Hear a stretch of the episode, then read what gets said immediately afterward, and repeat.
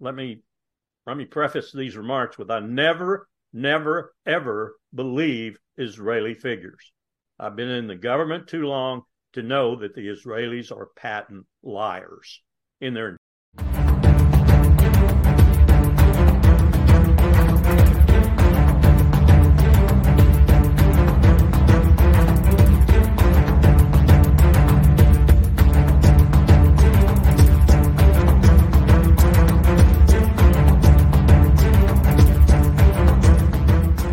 Welcome to the Daily Wrap Up, a concise show dedicated to bringing you the most relevant independent news as we see it from the last 24 hours.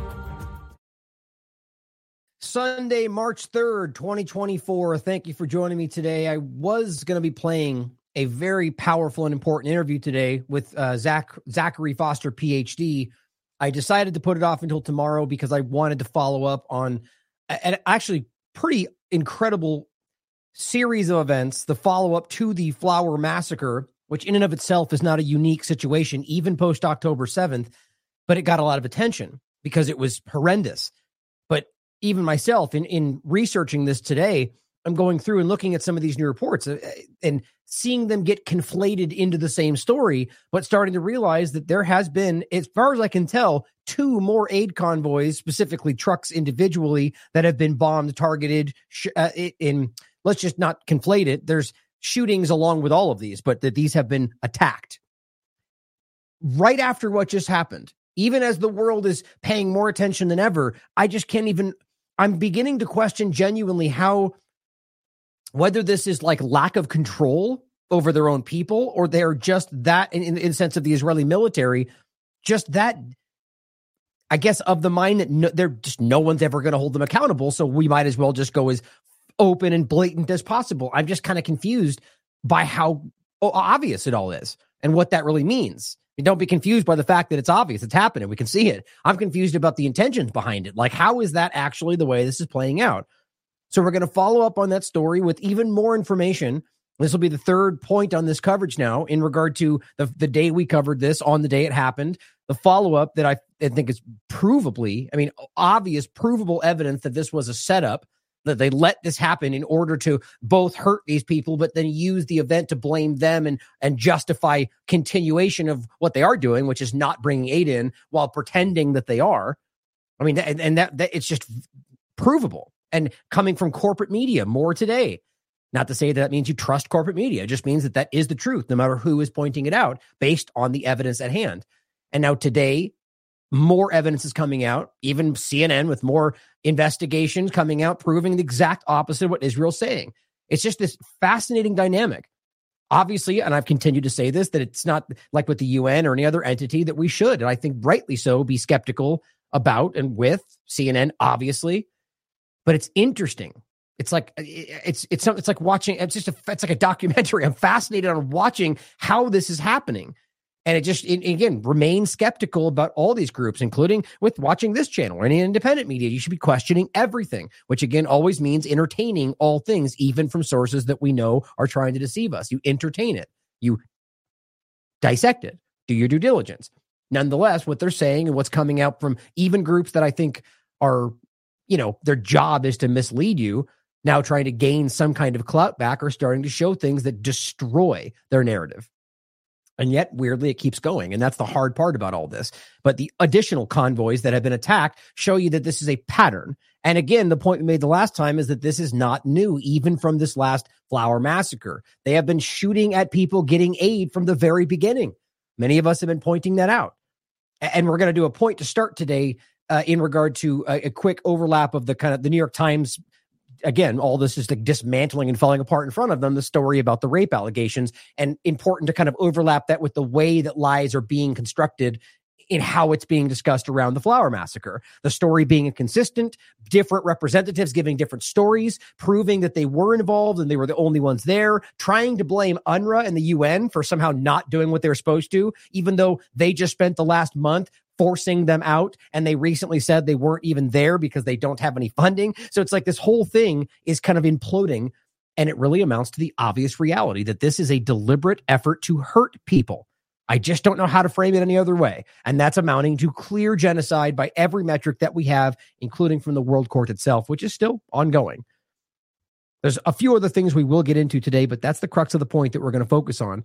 And I wanted to point out again, you know, as I pull my shoulder, trying to tap myself, pat myself on the back, it's never really what it's about for me, but it's part. I mean, I'm proud of the work that we do.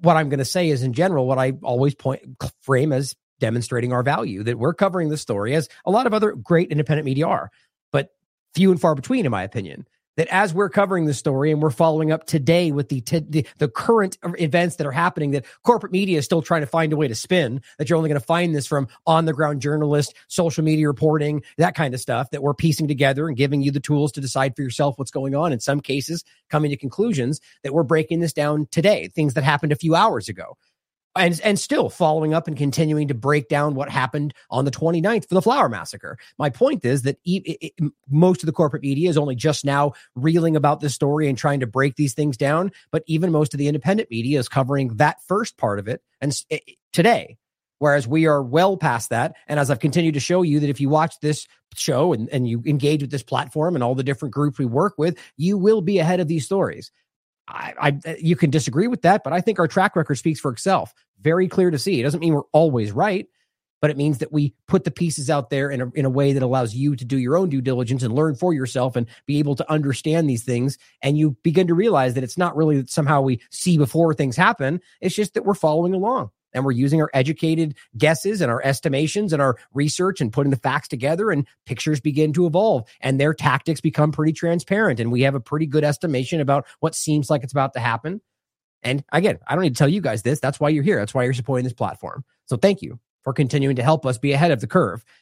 And i wanted to ask one more thing i thought was interesting with how clear this all is right? With how shockingly obvious it is that this is wrong. What's happening is not about freedom or or fighting against a bad guy.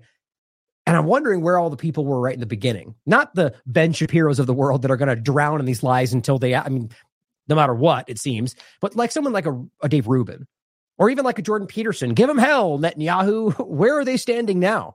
It's interesting how a lot of them have gotten real quiet.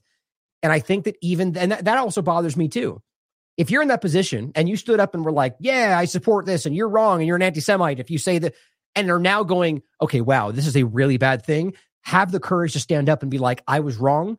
This is disgusting. And I still stand by my statements to begin with, but what is happening here is genocide. Find that courage, guys, because you can make a difference today, even though you were allowing genocide to begin with. Now, let's start with a quick point in regard to the AI thing we just discussed. I think the last show might have been yesterday, that the show before.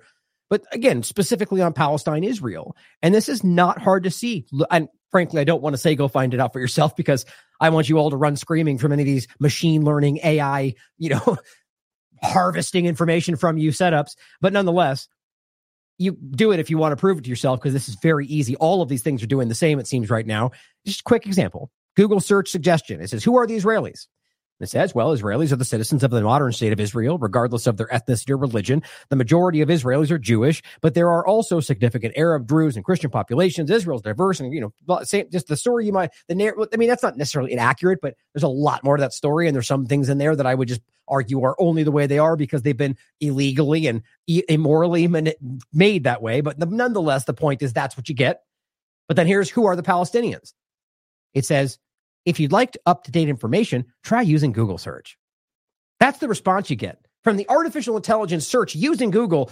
So, I mean, I can search Google right now and find out information about the Palestinians. Do you think that's an accident? You think that's an a Google algorithm that just couldn't figure it out? No, that's a that's a human influence on the outcome. So, welcome to your artificial intelligence, ladies and gentlemen. It is the same thing as was before. You know, the, the saying the uh, you know meet the new boss, same as the old boss. But in any case, let's start with this in regard to a quick point about how they're, the Israeli government, the Zionist entities are lying about everything, it seems. And now even the corporate media have been slowly distancing themselves even from the, the foundational kind of arguments, such as the rape allegations, right? So the, the, the mass rape claim tor- sort of took the place of the 40 beheaded babies argument, which some people I can't believe are still actually saying. Even any beheadings or babies or any of that. Even the, even the argument they made about the human, the adult being beheaded was dispute, disputed by Owen Jones from The Guardian and multiple of the journalists that claim there was no evidence for that. In any case, they keep saying that beheaded children, that didn't happen. There's z- per Haaretz, even the IDF. But nonetheless, the mass rape allegation sort of became the fill in for that. And that too has been shown to be completely baseless. Now, I said in the sense of being proven. Now, there's plenty of data points I could point to you that would say that I could say, well, that might suggest it. That might indicate that something might have happened. But when you dig into it, you find out, oh, you could, that there's nothing there. And this is why it looked like that. The, point is, we were left at that stage. Here is a, a stain on this person's pants that might indicate something happened, or maybe she was sitting in a blood stain on the ground because people were shot. But who knows, right? Let's just assume that it means terrible things happened. Well, no, that's not what journalists do. That's the court of public opinion, which is what they're trying to abuse all this time forward and all these investigations, and we've probably put up five different segments, articles, Robert's written twice about it, showing you that there is nothing but conjecture. And now, even well, the UN has said that already, but of course, the UN is Hamas, so we just ignore that. But of course, the point is even the BBC, Fox News, CNN, these kind of elements are now beginning to go, well, you haven't come forward since then with anything other than I say this because I heard her tell me, but she's too scared to say anything, so she's not going to come forward. I won't even tell you her name. Or we have all these repeated stories that keep being rehashed and resurfaced, even though the actual facts from the ground have now come out to show you that that couldn't have happened the way they said it did, or they're pointing to an image we can prove was from 2022. I mean, it just goes on and on and on. So even all of that would not then prove that it didn't happen. But it sure as hell suggests that if they have to make this whole thing up, that it's probably that they don't have any evidence but also that it probably just didn't happen. And we have continual evidence showing you that people are lying about what they say they saw, how people were engaged with, what happened with them. And I mean, how do you pretend that they were all mass raped and then all of a sudden everyone coming back from Gaza is not being treated that way? I mean, that doesn't prove that it didn't happen. But again, all of these things add up to a bigger picture. That's all to say that it's right now where it stands zero forensic evidence, zero testimony, nothing in regard to people who claim they were raped, nothing but secondhand manipulation coming from people who've been caught lying about everything else. Pretty simple. BBC distanced itself from the October 7th mass rape claims uh, electronic intifada is covering this and you can read about it. It's very clear. You can see all they basically they had some big expose they were going to come out with calling out the uk individuals for being rape apologists and then just kind of walked away from it. I, everyone's realizing they don't have the influence they thought they would gain by going this route. You're going to get some you know pats on the head from the zionist very powerful entity and their lobbyist groups and maybe that's enough for you as long if you're willing to give up everything else. Seems like nobody is because you're not going to go anywhere with just that at least not in the Western sphere of media and everything else. So Bernard Arnaud Arnaud Arnaud, jeez, I can't talk. Arnaud Bertrand writes, people are waking up to the insane amount of propaganda in Western mainstream media and think that it's new. It's not. It's just that you finally found uh, found out uh, found cause, excuse me, to pay enough attention to it. That's a good way to think about it. And I don't even think it's because you found cause. I think that there's something that was just. I mean, some of these people I think were just too afraid and they realize now it feels more socially acceptable. We are herd animals and we follow along with social cues. That's they abuse that. But a lot of these people, I just don't think they were even capable of understanding that it was there. Like they were follow along with it's not that's not meant to remove account remove accountability.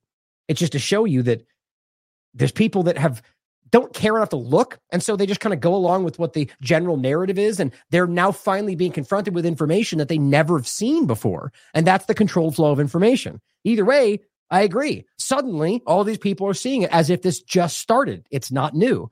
Folks, he says, you've been who've been following news about ge- geopolitical opponents of, of the West, China, Russia, Iraq, back in the early 2000s, or even go back to the Cold War. You can tell you can tell you, excuse me, it's a feature, not a bug. Western mainstream media's role is to create a narrative environment that justifies the policies the West adopts. Which it's it's you know, think about it in a way like a, moral, like they don't even consider whether it's good or bad. It's just we want to achieve this, so we'll make this happen through whatever means we're po- capable of, and that includes murder, theft, rape, everything we've talked about, and those are all provable based on U.S. wars and the way they've engaged, or Western wars to be more specific or broad, I guess. Western mainstream media's role is to create a narrative environment that justifies the policies they adopt to manufacture consent. It has very, very little to do with the search for truth. Glad you're finally noticing, better late than never, citing somebody saying, genuinely, I think the New York Times October 7th rape story is the worst journalistic and editorial malpractice I've ever heard of. And guys, this is a roundly, right now, this is a as prominent as something can be like this that's calling out corporate media or anything establishment while we're dealing with a genocide but it is actually getting a lot of attention even within kind of mainstream circles that this was i mean a dumpster fire that comparing it to the you know wmd conversations i mean so many different things he says before you even get to the fact that the function was abetting genocide right so basically allowing what's happening are you are normal new york times reporters just like well uh, just like, well, we work for a propaganda outlet now, right? Like, yes, or they don't care, or they don't even consider that. It's just crazy to me how everyone does see this at this point. And some people, this is the point about Israel, the same thing. It's like they're just either politically invested or they can, or they care.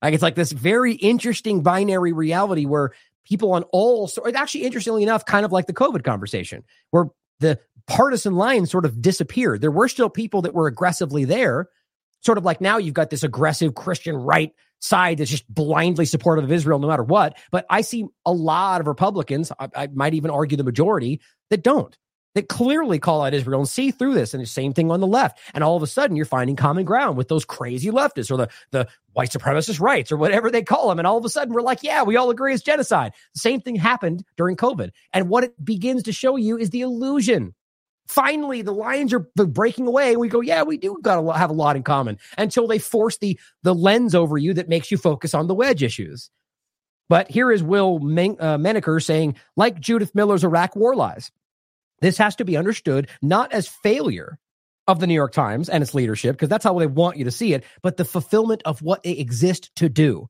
they're the they're willing to live with the embarrassment to do what they see as their duty i, I really agree with that it says the New York Times, let's do an investigation into sexual violence. It was more a case of uh, of them having to convince me. And this is in regard to the uh, writer. There's two examples. There's multiple writers involved with this. But what you'll find is that it seems like they went out of their way to convince people, one of which was never even a writer before this.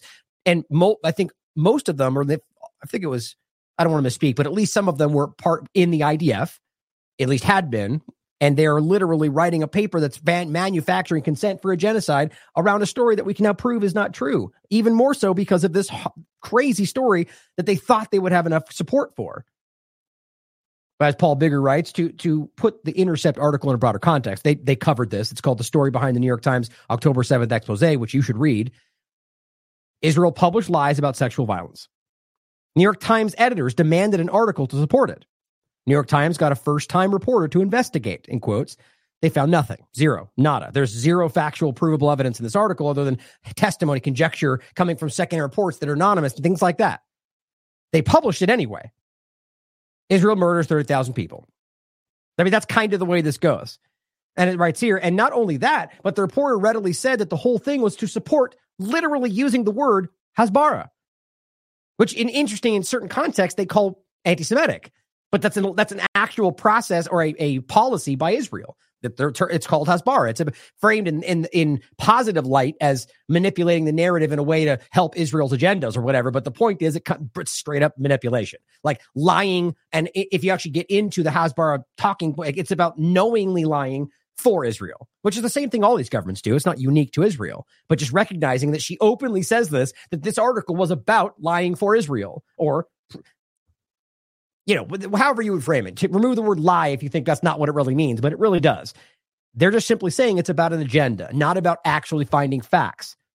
New York Times went along with all of this. Ryan Grim points out, in this is one of the uh, the writers, or you know, quote writers, Anat Schwartz, in the podcast where she was interviewed. She said she was told these rape crisis centers did not hear from victims and had no reports to share.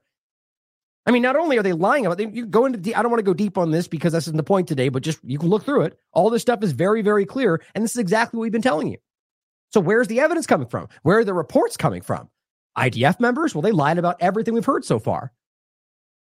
And Zachary Foster just points out again, make sure you follow him. Our interview will come out tomorrow. He's a very intelligent person. He just simply points out interesting overlap. Between 1882 and 1946, the most common justification for lynching in the United States was the claim that black man, a black man had raped a white woman. And you can go, you can look the historical. We, this is not something that's hard for Americans to, to wrap their mind around, uh, sadly enough. But he then writes, I noticed that AIPAC seems inordinately obsessed with tweeting about the mass rape allegations. You know, the ones that aren't true. History doesn't repeat itself, but it does rhyme. And it just makes this point that this is not unique. But it does show you the kind of mentality that we're dealing with. We're talking about people that want to justify their crimes, their bigotry, their racism by calling you the bigot, you the racist, you the one that doesn't understand, right? That's how this tends to work throughout history. Power structures will do what they need to can maintain power. Here's an article we did, a lot of these, a lot of segments and discussions, but here's one if you want to break it down more. Here's the Haaretz article that does their own research on this that says everything they're discussing in this regard is a lie. Not every single story, but the ones we've discussed. The atrocity propaganda, the oven and the baby, the stomach being cut open, the 40 beheaded babies, all of these stemming from Zaka and these different groups, including the mass rape allegations. And not all which happened in reality. It's very clear. Here is an example of one that I think just kind of shocks the one, one of these primary stories about the people the hostages and so on. Propaganda and Co. writes Hamas fighters shielded Israeli hostages to protect them from IDF shrapnel. So if we're talking about people that were so, dis, you know, dehuman, like however, whatever word you want to use, that they hate these people so much that they were going to rape and murder and torture. Well, we can prove all of that, by the way, has been happening to Palestinians by Israel. Now, it's certainly possible, and I wouldn't even be shocked if we're talking about the same thing happening in reverse. I have yet to see the evidence. What we continue to see is allegations and narratives and lies, provable lies. Well, there's a classic, at UN's documented, human rights groups have documented it, the treatment of Palestinians in detention.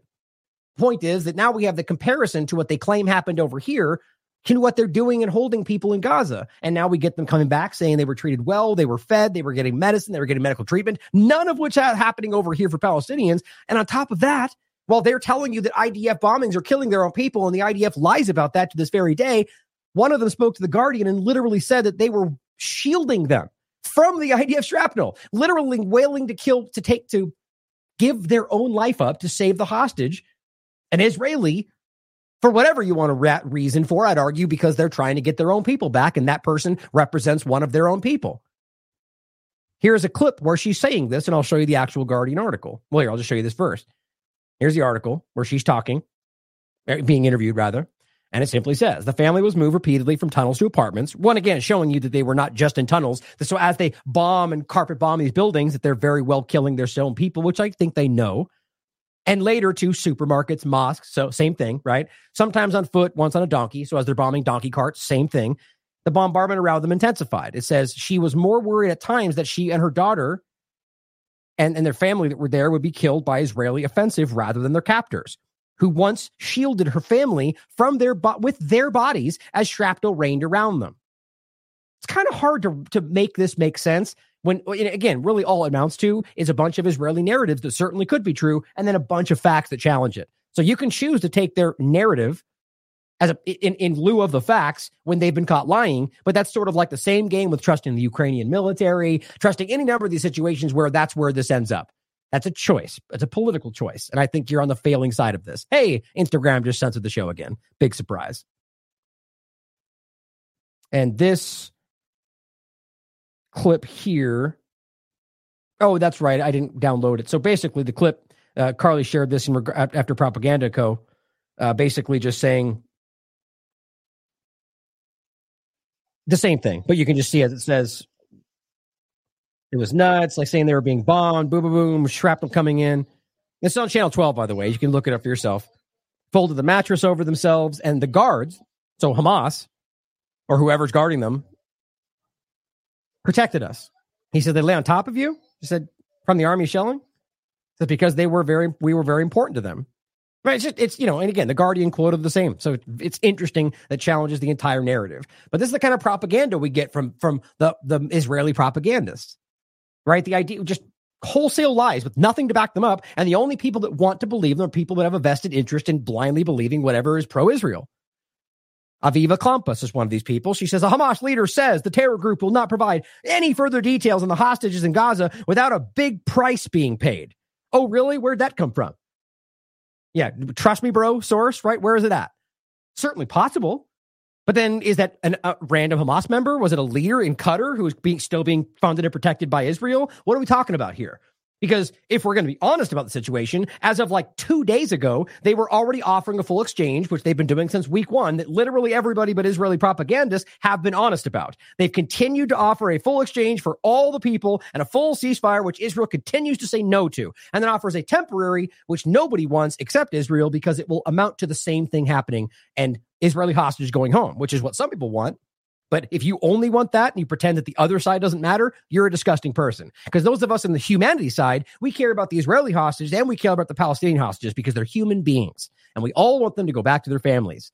The problem here is to say that they pay a big price without with more, if you ask for more details. I mean, how do you re- how do you reconcile that with the fact that they're currently still meeting in the talks with Egypt and Qatar?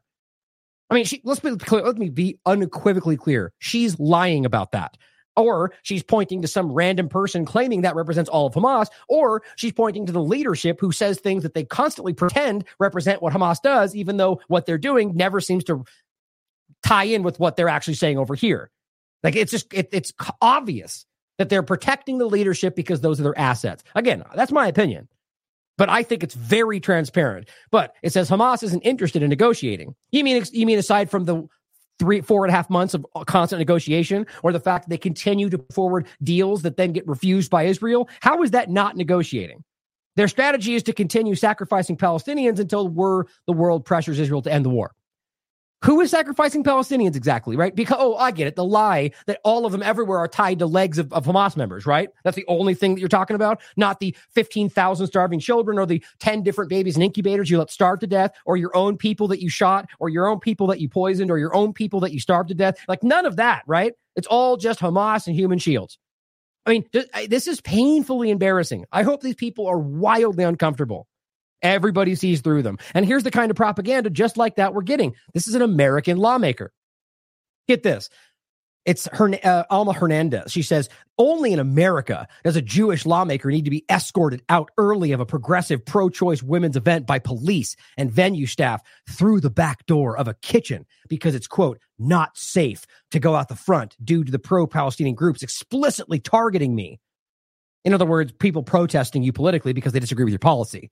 But of course, to frame that as violence gets you the points you think you want. But it says I'm used to the I'm used to the nonsense. But when you threaten my safety and family, well, no one's doing that to disrupt the peace. Well, I shouldn't say that. My point is that the mass protesting is not there going, "We're going to attack you." They're pointing to individuals, which could just as easily be Mossad or anybody else. That's not to say that it is. If you pretend that's not happening back and forth from both sides, you're being naive. Both sides actively try to pretend to be the other. They try to frame them doing the thing that they want them to see people as they're doing. We know this. Both sides. Hear me. My point is, if you can't recognize that there has already been examples of members of this exact kind of, uh, you know, American lawmakers, people in the IDF come out, how about just all the atrocity propaganda, literally making up things to justify their actions? So why wouldn't this be the possibility? Like, how about we? How about ADL faking hate marches? We just talked about that. Why would you put it past them from calling these people to threaten them to then justify it? Now, I'm not even saying I think that's what happened. My point is, no matter what, to frame the entire pro-Palestinian protest who's out there screaming for ceasefire and peace as violent is just not connecting for anybody except those who blindly want to hate these people. But it says of an event that I'm attending, and we have a problem. It says this is a reminder to you anti-Semites so conflating the entire protest as anti-Semites, that you are not doing a, a single thing to free Gaza from Hamas. And that's what you think you're doing by murdering everybody there? No, you're flattening the area and building settlements, and you just don't care because you don't think they're humans, as you've all basically expressed. It is truly an embarrassment, she says. Well, here's the point about all of it. So, was she threatened? Well, no one knows except the, her video and what she says. Well, let's watch the video to clarify. What do you think? Let's see. Oh, maybe I think there's a glitch. Maybe there's a glitch. Did Twitter glitch out on us? No, no, it's a two second video of her shoes walking out of a door. So we can't even prove that she's in this place she said she was. Think about how stupid that is. Here's my feet. Two seconds of my my ugly shoes walking out of this room. Really? Okay, so the bottom line is I'm willing to bet you my life. This was a protest out there calling for peace, which all of them are. I mean, literally, guys, you can prove this. And at the end of the day, to frame them as violent suits your political agenda. And so if because wink, wink, free Palestine means we hate Jews, well, there you go. They're all yelling free Palestine. And look at those flags. They're terrorists. So the police who are directed by you, who you direct to walk you out, or even just say because they're arguing that your direction is that these people are violent, therefore just to be safe, that's the point, just to be safe, we'll take you out this way or whatever. That does not therefore mean by default that they're you're a threat or they're they're a threat to you because the police decided to do that. Who, for all we know, you told them to do that. My point is, all of this based on a shoe video is ridiculous. And this is a desperate effort. Do you think if this was what was going on, that that's the best they would have? Guys, if these were threat people, they would be showing you the threats. They'd be waving these things around saying these people are out to get us. You know, you can see doing that on a roundly daily basis. People like this Zionist sycophants, people in the IDF. We'll show you today at the end of the show, threatening everybody everywhere, rolling over children with tanks. But no, we'll show our shoes and pretend we're being threatened. It's things like this, is my point. Eli David says, so if we don't, well, the, the article says banning Gaza protests. Okay, so they're arguing they want to ban them because they claim they're terrorists, right? Well, that's stupid because that's just a broad statement. And then the point becomes because we know they're terrorists, you see, that's how this game works, but they're not. But banning those terrorists could lead to terror attacks. See, so this is a circular logic concept, if that's even the right term for it. So you establish something that no one's proven. But then from that thing you pretend that's proven, you say, well, because of that, therefore this might happen. Then he goes, well, so if we don't let the mob generate fear and undermine our values, well, they'll start killing us. Why? Because the Times article said so? Are these Palestinians speaking? I mean, these people are desperately grabbing onto anything they can use to try to dehumanize what the people we're talking about while pretending in any other conversation they're doing it to save them. Banning Gaza protests could lead to terror attacks. Why?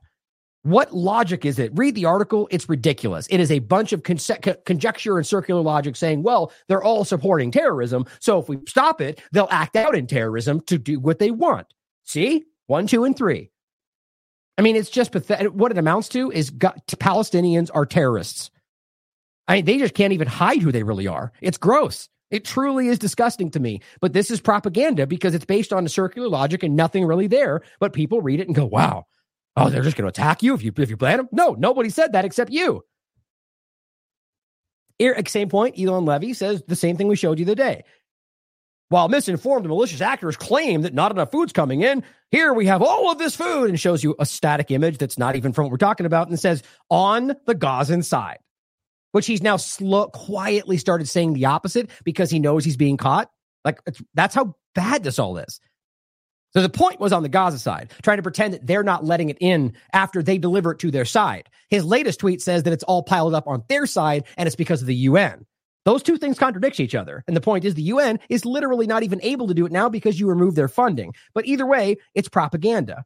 Waiting for aid agencies to distribute it. You mean the ones that you defunded and aren't currently there? I mean, how stupid can this get? And same day, here is the actual trucks actually backed up, awaiting entry into Gaza. The other side of what he just said on the same day, same video taken, as well as the fuel that hasn't gone in since October of 2023, which is a war crime, period. So just the food is one thing. The fuel, that's why the, the medical systems are collapsing and everything else. So all that being said, a couple of points I want you to think about as we go through the flour massacre points is as we said yesterday, the chief allies, the people who are most pro Israel, six of them just went to Israel and came back saying that, that, he has utter disregard for Palestinian lives. So just recognize that they have zero support and everybody who would usually be supporting them are going, they're murdering people. I think it's a desperate move to get to win back support at a time when they're now, you know, in, looking inward they're thinking, well, I can't start supporting Netanyahu at this point because I'm going to lose my position as a leader and then I can't even support him anyway. So it's like this long term thought process. Well, they'll go right back to supporting the illegal governments. That's what they do. That's my opinion. The point is that they all came back and said total destruction, disregard for Palestinian lives. So who are we arguing with here? If everybody sees this, everybody everywhere except a few cowardly politicians and the genocidal government. So the point is we all do. But the part I'm fixating on is that it still goes. It hasn't stopped. And that's what people keep saying is somebody needs to actually take an action here. The U.S. could stop funding it. They could stop sending weapons or somebody needs to take action to coerce the U.S. to stop doing that. However you look at this, standing and waiting is not going to do it. Now here is Lynn Boylan, a, uh, a, uh, I forget what that was. It, it, it's an Ireland. I think it was a member of uh, the government in Ireland In any case, the point is this is a representative speaking on behalf of, you know, the situation in Israel. And this is shared by uh, Abir. I, I feel like I just, anyway, I don't want to get distracted. I, I feel like this is the girl that, uh, a woman that works with uh, a group that I was just covering. But in any case, that wasn't necessary. This is a great video where she's breaking this down and just highlighting the current situation. So thinking about this as we go forward about what they're actually dealing with, this is the current reality. Is boiling because we are seeing children, innocent children, blown to bits, children who are getting the limbs amputated without pain without anaesthetic because of the blockade. And I was in Palestine in 2015 with Operation Protective Edge, and I witnessed with my own eyes aid being prevented from getting into Gaza when Israel decided to, as they say, mow the lawn. And that's mm-hmm. what they do. Every few years they go in and they bulldoze. But do you think we have, has Sinn pulverized slow to recognise the terror that has been inflicted by Hamas? Everybody has condemned October 7th. Everybody has condemned. That does not justify going in and slaughtering innocent women and children. It- right, it's so isn't that it's, it's it's actually insulting. Like you should be insulted by that today. I, I mean, she's right. I mean, even people that probably don't even feel that have said, "Yes, I condemn that" because they have social pressure. Literally everybody has said that's bad. I mean, anybody with a human with a heart and a conscience can say, "Yes, they're civilians. It shouldn't have happened." And I mean, literally everybody was saying, yes, that the, the, here's what, and the, even myself taking the hard line right in the beginning. International law says they have the legal right to armed resistance, period. But here's where you can put show that they've committed crimes. And yes, that should be held accountable. But that wasn't enough for the wild Zionists that wanted you to say 9 11.20. It's, it's just not the reality. But my point is now, after everybody has said that, now five months of genocide, and they keep going, but, but what about this day? It's insulting. It means that that is more important. No matter how much happens here, their lives matter more. Whether they realize it or not, that's what they're doing. And it is grotesque because it's not true. Human life matters. No matter where you are, what color you are, what religion you are, it matters. Oh, absolutely nothing justifies it. And it's rich for Amos to talk about law and what's right. legal in a war. They don't respect the International Court of Justice. They have tried to undermine the UN and UNRWA. So they, they, they think that they can act whatever way they like because Israel has been allowed to act whatever way it likes. And that has to change. There has to be sanctions, there has to be consequences for any state that goes rogue. And at the moment, under Netanyahu's okay. government, Israel has become a rogue state. Mm-hmm. God, I hate that. I always try to stop before I see the TikTok thing. Well, just, just to address the point in the chat, because you know, this is a fair conversation that we should be having. Somebody says there's nothing to condemn on October 7th except the crimes of the IDF. Now, that's actually certainly possible that every single act that was considered a crime could have been committed by the IDF with all the information we now have. But I don't think that. I mean, let's remember that even, and I'm not talking about the leadership that I don't think is truly representative at this point of the people on the ground in Gaza. People in Gaza have spoken eh, eh, in Hamas leader, you know, leadership, but not the leadership in Qatar in regard to the people that are the, the heads of the whole thing have spoken up and said that they did take these people, that they did they did shoot civilians. And the point was they even argued that it was and, and this is where you can have the conversation that they simply argue one that that side never lit, the law doesn't mean anything to the US or the Israel and they never follow the law. They shoot our children and our women, but still doesn't that means both of them then commit crimes, right? Doesn't wash each other away. But on top of that, that they would argue, and there's a valid argument to be made, that Israel is putting these people in positions in illegal settlements that that's what they did go into. Kibbutz is these are illegal settlements. But nonetheless, I still argue that we need to take a hard line on that as humans, right? As people with compassion and morals, that we can acknowledge that what they did might have been, you know, that this is their rationale for it, but it doesn't somehow no longer make it a crime. So, uh, but fairly, we would stand back now and say, okay, you look at the whole 75 years of brutal occupation and how many crimes, murder and rape and theft and displacement and ethnic cleansing has been ongoing and uh, hold them accountable. But then still uh, compare that and, and hold people accountable for the crimes they committed on October 7th or any other situation. Like th- that's the only way we can be honest about it. But again, I do think that you have to realize that there, in regard to October 7th in particular, that there were in fact crimes committed but that doesn't then somehow mean that israel doesn't you know that what's happening in gaza is somehow justified like she said in the video there is nothing that justifies this It doesn't. I mean, it doesn't matter. It like let's put it this way: if you like, if Hamas had somehow got some large bomb and bombed Tel Aviv and killed hundred thousand people, it still would not justify what they're doing to people in Gaza. It does not justify a response of civilian deaths and genocide. That's not what they're calling it, but that's what's happening. It just doesn't. And that's the way we have to look at this. It's not tit for tat. That's, of course, how the US government has actually operated. And that's what's changed people's dynamic in all this, but it's not what they say they do. But it is obviously not okay, no matter how you spin it. So here's a clip showing you the one I just played before, but I want you to see it again. I opened with this that there's no way to deny the starvation. So even if you want to pretend that Hamas is somehow involved in this, there is still a starvation tactic taking place for multiple reasons we'll get into. But let's not forget, Israel has openly said, I think at least three different representatives at the leadership level have said there is no famine, there is no humanitarian crisis. So if they're going to tell us that a few weeks ago and now switch to, oh, but there is, but Hamas is responsible, how do you make that make sense? Either they're lying about everything and just going with whatever works in that moment, or, I mean, or, or are, are there? I mean, there. I, like the bottom line, you can't shift the narrative like that. It can't. I was going to say the other alternative, but you can't go from completely the opposite to the other side of it. Uh, Either narrative, they just suddenly realized it. We can all see the famine. So if you're telling us that they were not in a famine, then you're trying to hide that now, or rather, this is the new level of manipulation to hide the story. There is a famine, and it's happening. And I think it's provable that what we're talking about with regard Hamas is not actually what's going on. Even the U.S. government has spoken up and said there is no evidence for that, as in Hamas taking aid. Explain first why viewers why aid isn't being allowed in. Where is the aid? It's very simple. It's because the Israeli military won't let it in. We could end this starvation tomorrow very simply if they would just let us have access to people there, but, but it's not being allowed. This is what they said on the 7th of October. Nothing will go in, and, and so it remains the case. And for people in the north of Gaza, it's even worse because no food is reaching them anymore. And so my own staff, my own colleague Abir, has been eating animal feed. And horrifyingly, the food that they were eating, which is food for horse and donkeys, is now running out, and now they're eating birdseed.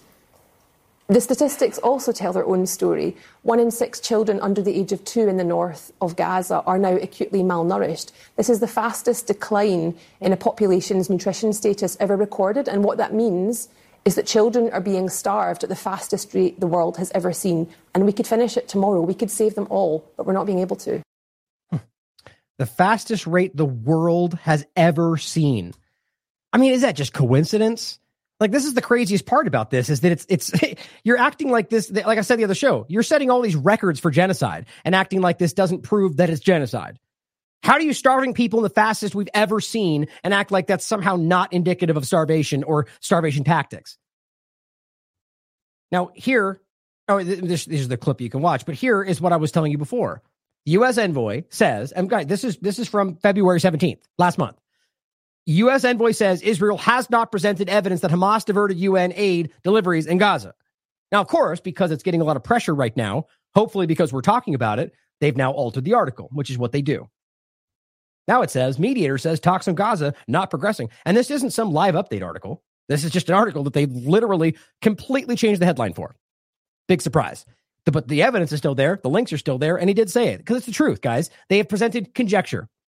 They just say Hamas is everywhere, so that's what happened. And people bl- lie for it. Now, Francesca Albanese, UN Special Rapporteur, makes you need to understand this is literally happening in front of us. Children are dying by starvation. This is a this is a young boy who is starving to death and has now died. And the, this is an iconic image we saw in the beginning. This was him before he died. This is happening now. This is the UN. Here's the one I showed you the other day. Daniela Modas pointing out that this journalist is bringing food to these starving children. I know it's hard to watch, guys, but we need to understand that this is real. This is like what we saw in Yemen. Look at this child and tell me that this is not happening. UNRWA saying babies in Gaza slowly perishing under the world's gaze. At least 10 children have reportedly died because of dehydration and malnutrition. So dying of thirst, dying of, food, of starvation. And this is just the Kamal Adwan Hospital in northern Gaza. Here's the statement from the UN, but of course they're Hamas, so nobody cares, right? But oh, here's Haaretz, Israeli media. Are they Hamas too? Firing at crowds of people who had been waiting for flowers since before midnight shows the IDF commanders on the ground and in Tel Aviv haven't grasped that hundreds of thousands of Gazans are facing the danger of death by starvation. So even Israeli media, first of all, acknowledging the, the obvious, they're dying of starvation, but almost giving them a pass as if like they just haven't recognized that it's happening. I don't believe that for a second. But either way, here's what it says. Between the Israeli guard posts in the northern Gaza Strip, whose soldiers enjoy a steady supply of food and water, roam hundreds of thousands of thirsty, starving Palestinians subsisting on poultry feed, grass, and contaminated water. Now ask, ask yourself that. If they're so concerned about helping the innocent ones, why aren't they giving them the food that they have in their hands? Can't they literally walk this food out to the bunch of the innocent people and give it to them? I mean, just think about how, no, they're making TikTok videos where they roll over the food, where they throw the food at things and make fun of Gazan people. We don't talk about that. Israel isn't allowing foreign journalists into Gaza, of course, because then they would see the reality, making it simple for it to just dismiss reports based on Palestinian journalists work as biased. That's what they keep doing. No evidence behind it. All United Nations agencies are perceived in Israel as Hamas. That's it. So the assertion of is- several UN employees that most of the wounded they saw in hospitals are bullet wounds are just biased. Except it's too bad that the BBC followed up on this and, in fact, did prove that. Or this uh, one of them? No, it's the Haaretz one. But they, the BBC covered this and cited doctors, including people that are, you know, that are like the, it wasn't Abu Sita, but like these doctors coming from London that work in these, you know, help Gaza, telling you that I think it was uh, something like 80% that they saw was gunshot wounds. So, I mean, they're being contradicted literally everywhere at this point. And all they can do is go Hamas and just disregard the facts. Either way, if, and the point would be to not forget that it's, I mean, I keep showing you this, and this is so embarrassing that people make this argument online, seeing as how the IDF even spoke up and made this point. This is an, a, a study from the Lancet. I don't even know how that got done so fast, saying no evidence of inflated mortality reporting from the Gaza ministry. That's December 6th, 2023. Using publicly available info, we compared the Gaza Ministry of Health mortality reports with a separate source of mortality reporting and found no evidence of inflated rates. And now it's already been proven on top of that that the Israeli intelligence is using their numbers in their military reports for their internal meetings. That was publicly admitted, IDF. And yet they still act like even Mergev will say, well, but we don't trust Hamas numbers. Well, yeah, you do, though. So they just lie about everything. Either way, firing at crowds, they go on in Haaretz, of people who have been waiting for the flowers since before midnight shows the commanders on the ground and in Tel Aviv haven't grasped that hundreds of thousands of Palestinians are, in Gaza are facing danger by death of starvation. You mean they haven't grasped it by making fun of them starving or by talking about how they're starving or delivering the. I mean, of course they know what's going on. It's as if they recognize the severity of the situation, and they do. They apparently haven't conveyed it to their subordinates which what they're basically saying is that the, the leadership don't care that people are suffering. It says otherwise, the military would have adequately prepared for the truck's arrival and instructed its soldiers properly. So I think that's where they're trying to go with this. Either they're trying to gaslight for giving them an out, I, but but I kind of what this is a like a tactful way of giving you what they might try to argue, but making the point. Right? The point is they are responsible, as even CNN put to him. Obviously, you're in control of this. We know that the UN and the World Food Pro- excuse me, World Food Program have been pulled back. At least I believe now they're starting to come back because they've been getting new funding, at least on the on the UNRWA side. But at the time this happened, they weren't present. That's been clearly proven. So only the IDF was responsible. So when they bring it in, as they've admitted they did, but they tried to hide it to begin with, they are the ones responsible. So whatever happened is their fault, no matter what. If Hamas shows up and takes it, that's their fault because they're supposed to be protecting the aid. Either they care about getting the aid to the people or they don't. By dumping aid into a people, a group of starving people when you know it's a fraction of what's needed for even the people that are there, you know you're going to cause chaos. But they're making that clear. They did not do what they were supposed to, no matter how you say, even if their narrative is accurate, it's not. They still didn't do what they were supposed to. It says commanders would not have allowed their soldiers, protected by tanks and drones, to interpret the tragic spectacle of thousands of starving people, thirsty people swarming aid trucks as a threat to their lives. That's a deliberate misrepresentation, guys. It says if one of the Army's versions from Thursday is even to be believed. The breakdown in the soldiers' conduct on Thursday, which ended in the deaths of 118 civilians, that's the most current count apparently, is understandable if commanders rely solely on Israeli media outlets, which goes for pretty much every other story. But if you look at the facts, it becomes very rapidly clear they're lying to you. These rarely report on what can't be justified as attacks on terrorists. and show tolerance and understanding for all the seen soldiers of humiliating Palestinians, posting on social media. So basically, as long as you pretend everyone's a terrorist, well, it all just goes away. That's what they're trying to do. It says, however, the breakdown points to amateurish negligence, if only from the angle of public rea- uh, relations di- and diplomacy. Israel and its military must soon convince the International Court of Justice in The Hague that it is indeed permitting humanitarian aid into Gaza as one of the measures to prevent genocide from being committed. Guys, this is why they're so desperately, you know, the Eylon Levies of the world, just contrary to all the facts, just saying they're doing it, saying there's so much aid, I don't even know what to do with it while they're starving them because they're trying to create the at least narrative that they can force in at the court. But based on how it went last time, it's not going to work. The military is required to work together with the coordinator of the government activities in the territories, which issues daily la- English language information on the aid trucks it has allowed into Gaza and tries with all its might to give the impression that Israel's doing everything in its power so, to, uh, so bombarded Palestinian civilians have food. Western governments are backing Israel and supporting the war. To be clear, that's not what's happening. They're lying about what they're doing, and we can prove it.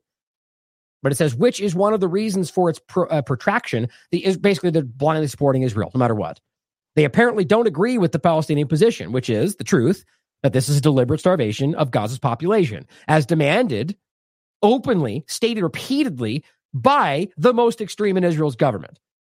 So it's embarrassing that we're we're not doing it. What a fake news story. How racist. But here they are saying they want that to happen in leadership positions of the government who decide what happens. it says and in accordance in accordance with the disproved theory that the tougher the pressure, the sooner the hostage will be released. They never expected that. They knew it wouldn't happen. Their own history shows that Hamas is not going to do that. So that's one more example of why I think they wanted to kill these people. Hannibal directive.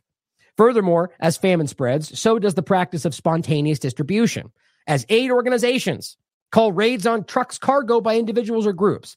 Point is, you're literally bringing food in as a fraction of what's needed to people that are, I mean, let's be clear about this. In that day, somebody might be starving to death. You don't think people are going to be, I mean, think about the desperation that causes. Put yourself in that position and you've got a, a, a five year old that's literally starving to death next to you. What would you do to get food? Right? You're in a group of 100,000 people, they put food in for 15. What are you going to do? You know, if you don't get that, your child's going to die tonight. What are you going to do? You don't think that causes people to act irrationally? Is that their fault? No. You have created the situation that you're now abusing and blaming on them. The point is that they're now saying that the spawn, they don't even know where it's going to go. That they're everyone, the, the, the, situation they've caused is what they're pointing at to justify why this is going in the wrong location, why it's taking so long, just like they did with the flour massacre. See, this is why we can't do it. That's actually what they said. Another reason for the low number of trucks is the driver's fear for their lives, as no one protects them from armed gangs that loot goods for sale on the black market. Now, that I guarantee has happened in some regard. The flour massacre, there's zero evidence that was even there. Well, let's be clear. They have tanks and IDF surrounding it. So they, that's not what happened. There was no Hamas in that presence. But the point is that whether or not gangs have looted in the past, it's still their responsibility. They're supposed to protect the delivery of the aid. The only reason they're not is because they don't care about these people. And in fact, they want to use that to say, see, they're all a bunch of barbarians and a bunch of, which, well, that's, that's a word that was used. Eli David called these people barbarians while they're get, trying to rush for food. I mean, the, the true nature of these people is impossible to hide right now. but the drivers are scared because Israel's not protecting them like they're supposed to right? So that points to the reality that these people are not willing to do that. I'm, I well, hold on. I have a point about the drivers. It says it's hard to verify independently, of course, without being there, which they won't allow people in to look at. It says, and independent of IDF's claims. The extent of looting that Hamas is engaged in in order to supply uh, supply food for its members. But again, guys, we just they're they've the UN, the United States, multiple entities have spoken up and said there's no evidence to this. I mean, it's not happening but they have yet to prove that that is happening. And yet they just keep saying it anyway. Typical, right? Hold on, I'm getting mixed up here. Where were we? Here we are. So the truck point in the drivers is, I think, what we're getting into here is a situation where they're using their own situation. Like the fact, again, we'll get into next is shooting the policeman. So they're shooting policemen, pretending they're Hamas members when they're not, and then policemen no longer want to help to protect this. right? So that then they go, "We'll see, no one's there." It's not, not their fault. Still, it is ultimately your responsibility. But same with the drivers. They're aware that this is a desperate situation that's made any more desperate because they might even get bombed while they're doing it because Israel's doing that. Because that's happened too. So then who was actually driving these trucks? I real it's a genuine question. I don't think it makes sense that it would be IDF because I think they know that's a wildly dangerous position. But I question whether there was not it wasn't in the interest of delivering the aid. Just a thought. But it says, but Gaza residents also report cases of policemen who are sent to protect the uh, the, the convoys from looters and are shot and killed by the Israeli army. And they just simply go, well, they're Hamas, which is even what they said about this conversation. That well, they're we got to shoot sometimes the police because they're Hamas. Well, that has yet to be proven that they are in fact Hamas. But the point goes back to what Saeb Erekat made clear is that you guys made this the reality, funded, armed, helped Hamas. That's the reality, and they ruled this area as the government for quite a while. And, and and then now you point back at the fact, like, how do you end up being in the police or the government? Well, you go through the channels that control the area. So now you've created this undeniable track record that you can go see. They're all connected no matter what. That's that, and that doesn't mean that they're all terrorists. In fact, it doesn't even mean that about the Hamas entity today in general. But they just keep pushing this in. It says U.S. Special Envoy for the Middle East Humanitarian Issues complained in early February that Israeli forces had killed Palestinian police protecting the UN aid convoy. So even the U.S. spoke up and said, You're killing the people that are there to protect it, and then blaming them for why it goes awry. 15 children recently died of malnutrition and dehydration, according to the Gaza Health Ministry at the end, end of last month into, into today. Perhaps the commanders of their soldiers think it's all Hamas propaganda. Maybe they believe that narrative. I don't know. Perhaps they infer from the English language COGAT propaganda group that there is a steady, sufficient supply of food for Gaza. And perhaps they think that the crowds of Palestinians storming the trucks are just criminal looters. I mean, how could you, quite frankly? But it says, regardless, the shooting at or towards the starving mass of people at the Flour Massacre on Thursday morning was no random accident resulting from mental fatigue. It took shape under the military spirit that preceded the October 7th massacre and, inter- and intensified after it. On the one hand, disdain for Palestinians, seen as people who are less worthy than Israelis in the mind of, of Zionist Israelis, and on the other, a sweeping incrimination of them as a group that poses a threat by definition. It is acceptable to bomb residential buildings with their civilian occupants. If, if it says if it's acceptable to bomb residential buildings and their civilian occupants inside because of the presence of a single senior Hamas member, which they've already claimed, then there must surely be a license to shoot at people in the dark. Indifferent to the fact that they're hungry. Elderly parents, little children are waiting for them at home to return. Who cares? Because they're all Hamas. I mean, guys, this is Haaretz. This is leading Israeli corporate media. I just think it's wild how clear this all is. now, the point in general, you know, October 7th was a massacre, but we have to remember that a lot, if not the majority, were shot and killed and bombed by the IDF. That's not even contentious anymore. That's been proven by their own reports, by Israeli media, by tank drivers, helicopter pilots, people that were on the ground, hostages, security heads of the kibbutz. I mean, it's crazy how much evidence there is. And you have you even heard about that from the corporate media? How embarrassing. So the point is, yes, they grasp it, but even their own media can recognize that they're doing this on purpose, and yes, that they are starving. Here's Eylon Levy on the second, yesterday. The idea that Israel isn't letting aid in is simply a lie. So just again, everybody else is saying the opposite. There is no limit to the amount of food in the sense of like the Zionist side is saying this, and then everybody else is going, yeah, but you're not though. You're blocking it. We can all see it. Everyone at every checkpoint, every level of it admits that. And I'll play a video to show you that from CNN of all people. And no, that does not mean we believe or trust in CNN. Tired of that same game. But it says there's no limit to the amount of food, water, medicine, shelter that can enter via Israel. See, they, they love to play these word games. They think they're so smart because what they're doing is they're bringing stuff in, but they're not letting it through. It says there is excess, excess capacity, and this is my point I made earlier, at Israel's crossings for more to enter. Oh, wait a minute now. Didn't you just say that it was on the other side, that it was in Gaza's side, and you made that all in capitals? But now you make the same argument the next day, but change your narrative? Oops because it's obvious that there. So if he can pretend that there's excess capacity and it's all on their side and it's Hamas and UN stopping it, well, then you could, you, yeah, it's all sitting there, right? But the problem is that you can prove, based on everybody else's testimony, that they've created the dynamic to make it impossible. What he tried to do before was claim that it was all resting on their side and it's their fault. So he's already walked that back the next day. I just don't know why people, more people don't have the courage to highlight this very clear. These people are grotesque manipulators. And, and then the person is rightly so says, tell us why aid is needed in the first place. Oh, that's right, because Gallant said there will be no electricity, no food, no water, no fuel. Everything is closed.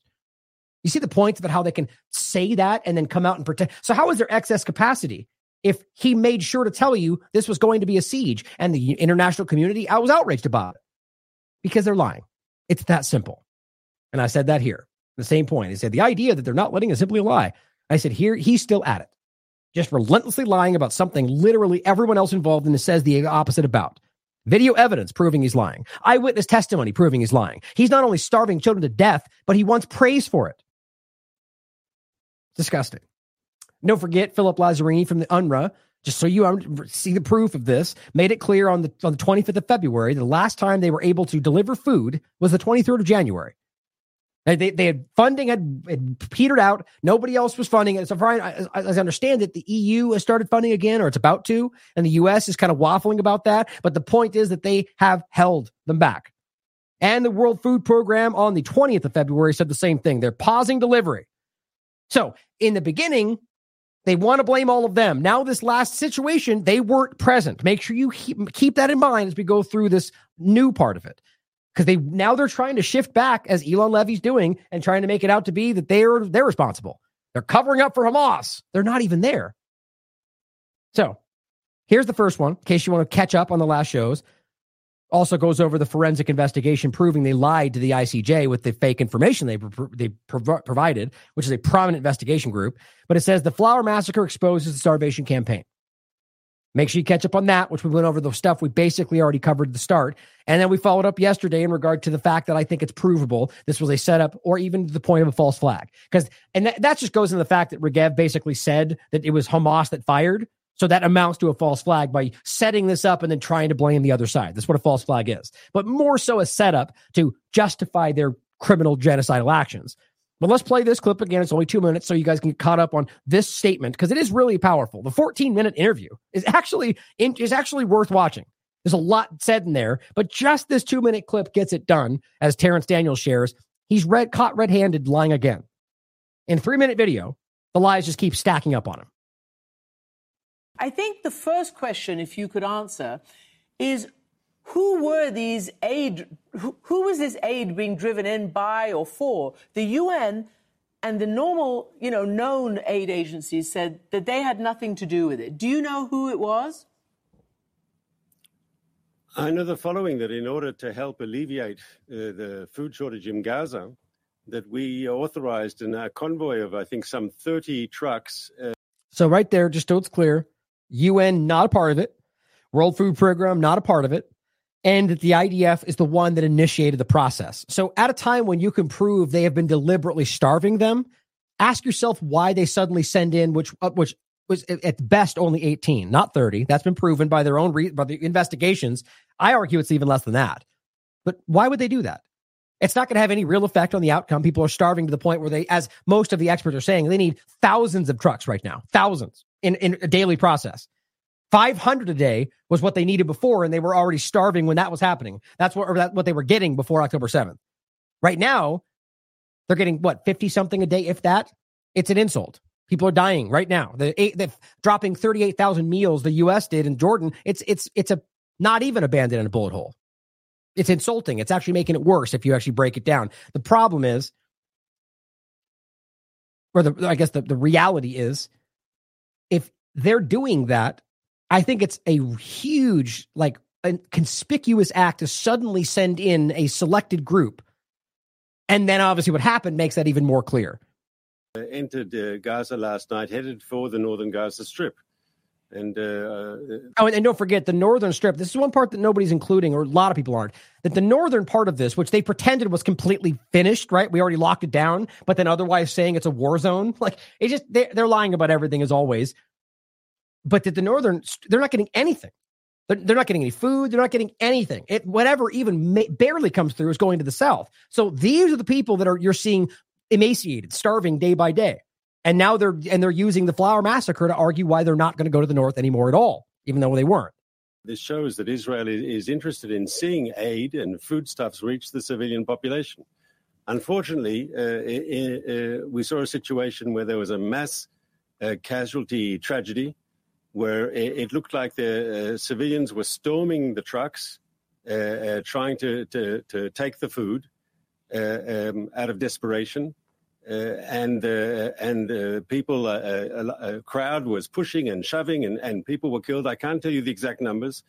Well, as we go to the next article, remember they they edited this selectively four different times, cut out the different parts. Each clip is from a separate part of it. Doesn't even line up time wise. So this is an effort to manufacture an illusion about this. They even sped up and slowed down the images to make it look like they were rushing at times. They weren't. I've gone over all of this.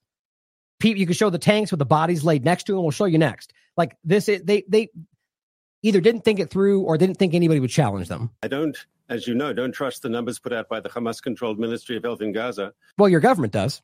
And Lancet does, but, you know, liars. Uh, there were reports that maybe the drivers were, were driving over parts of the crowd. It, it appears to be a, a tragedy, but I can tell you Israel was not involved directly in any way. In any way. When you say not involved directly in any way, what do you mean? I mean, you enabled these convoy, this convoy, as you said, and your forces are there on the ground and open fire. They said it themselves. What does that mean, not involved in any way? So the, this was we well we allowed the aid to come in. We were involved that way. That's our policy to allow food to go into Gaza for the civilian population. Nope. But in the incident of people storming the trucks and the way the truck drivers behaved and, and people getting squashed and pressed and uh, uh, apparently there being mass casualties, uh, Israel was not there on the ground. See right there, they lied. We know that today because this was an interview right afterward. So it's like they it's like they come out with the narrative, and then as the narrative exposes, they come they just say something different. And my problem is that people like her never seem to encounter to engage with that. Maybe they'll start to. I still won't trust them. I don't think for one second these people are being honest. And I mean, like from a entity as the CNN level. But why don't you the next interview go? Well, last time you said this. Now we've proven that wasn't true. What do you say about that? Were you lying to us? Like hold hold their feet to the fire. They won't do that though. Okay, but they did open fire and people were killed. So I'm completely confused by what you're saying because they admitted the IDF that, spokesman said it, said it on our air that a, they opened fire. That's a that's a separate incident. Okay, not connected to the tragedy with the trucks. Uh-huh. Uh, that was that was that was different place, different time. I've just never used those. You guys can hear that, right? I've never even used those buttons. I don't think I really will. Just thought that was pretty, appropriate time. But I mean, what a fail, right? Like, what a ridiculous, absolute, like, you're caught multiple times in a very short segment lying. I mean, it's just, it's embarrassing. So here was the follow up of the BBC part. BBC confirms the video released by Israeli military was in fact edited to exclude parts where Israeli troops fired on starving civilians attempting to collect food from aid trucks that was meant for them. As he puts, he writes latest example of disinformation by Israeli officials. Class dismissed. and so the, the basics here, you know, as we already covered, the video shows people were camped out on Al Rashid Street right? That was the street where they have been delivering this aid in many cases they've already shot at. And and the street that right before this, they sent out an interestingly different text message with audio telling them to go there. And then this happened. So this feels very manufactured to me. And I've seemingly everybody else, I guess. But it says at 4 a.m. local time, 29th of February, they, they, they carry the aid in from Egypt, passes through the IDF location. So it's not like we need to prove this, but just so it's very clear, this is an IDF controlled process. And even as they keep pretending that the IDF isn't involved in the crossings, they prove it right there that they always are. The game that somehow Hamas, they were allowing Hamas to control a border of Israel. It's so, st- who actually believes this stuff? And then here they are, literally in control of the crossing. Like it's just so embarrassing. But it says the IDF says there were 30 of the con- in the convoy, but eyewitnesses told them there was only 18. what can't they? They again, everything. But I actually, if you watch, you watch the video and you tell me you see 18 trucks. I don't think it's even the reality. But the video released by the IDF is not one single sequence. They edited it on purpose. It shows two locations, both of which BBC geolocated. The first two sections of the video show people surrounding two or more lorries, and they cut randomly to this other part of it where you don't see the actual shooting. But the point is, you can see the tanks and you can see these dead people laying around all of this. And the timeline shows you when you actually break it down. It says this time it is also possible to see what appear to be motionless figures lying around the ground.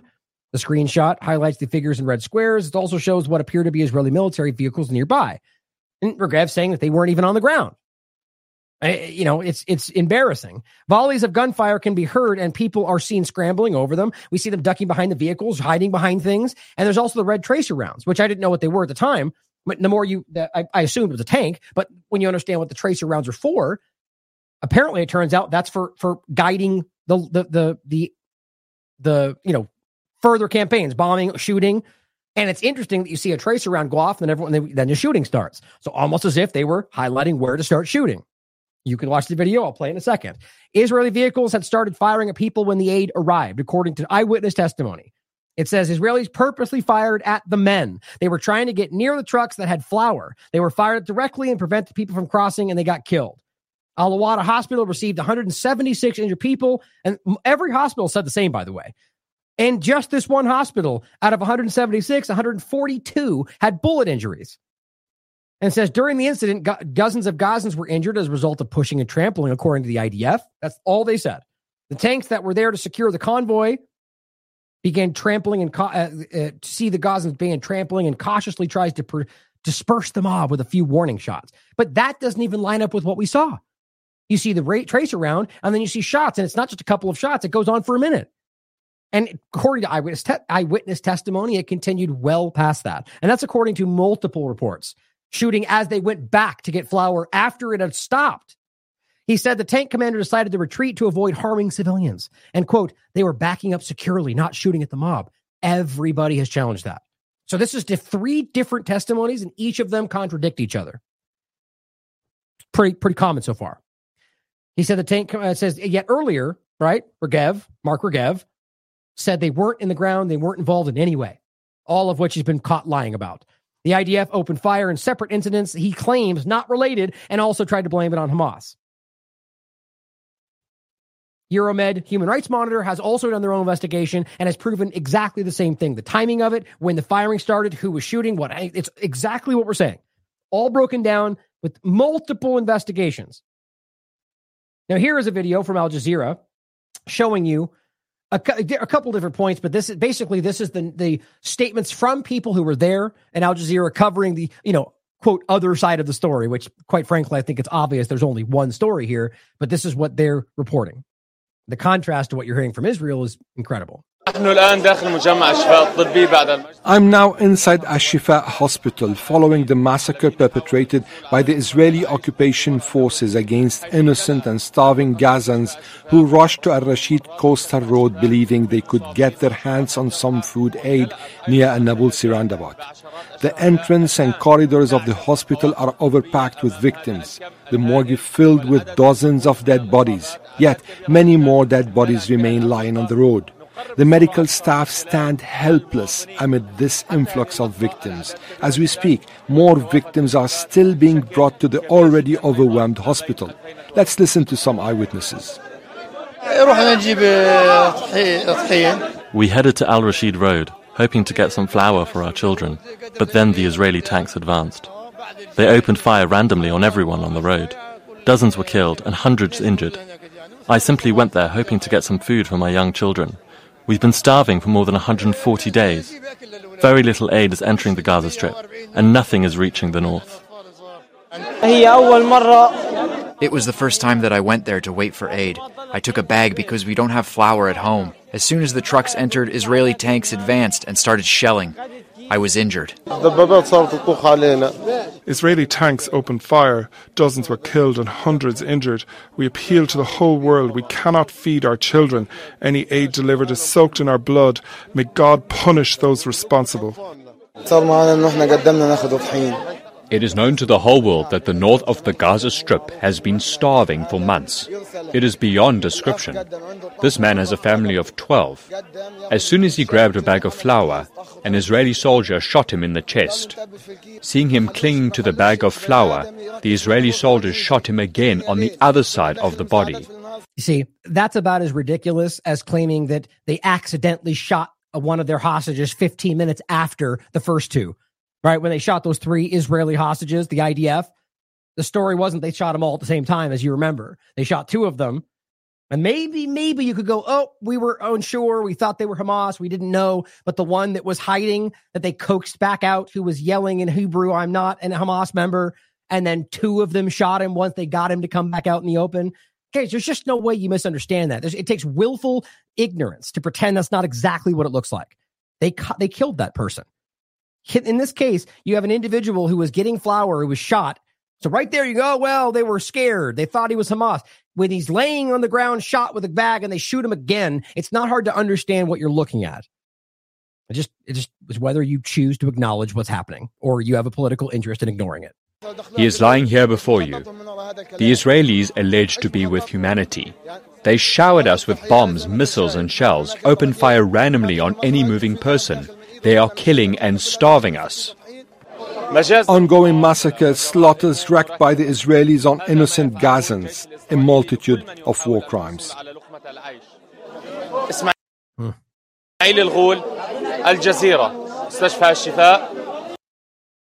So here's another clip. This one's from uh, Bangladesh News, but I believe it is actually a New York Times clip breakdown. But let's watch this video. Here's what he writes and says this is the title Israeli military's edited video raises more questions than answers in the wake of the Gaza truck tragedy. now it says in the aftermath of the heartbreaking events surrounded a humanitarian aid operation in northern Gaza, the Israeli military released a heavily edited video in an attempt to deflect blame.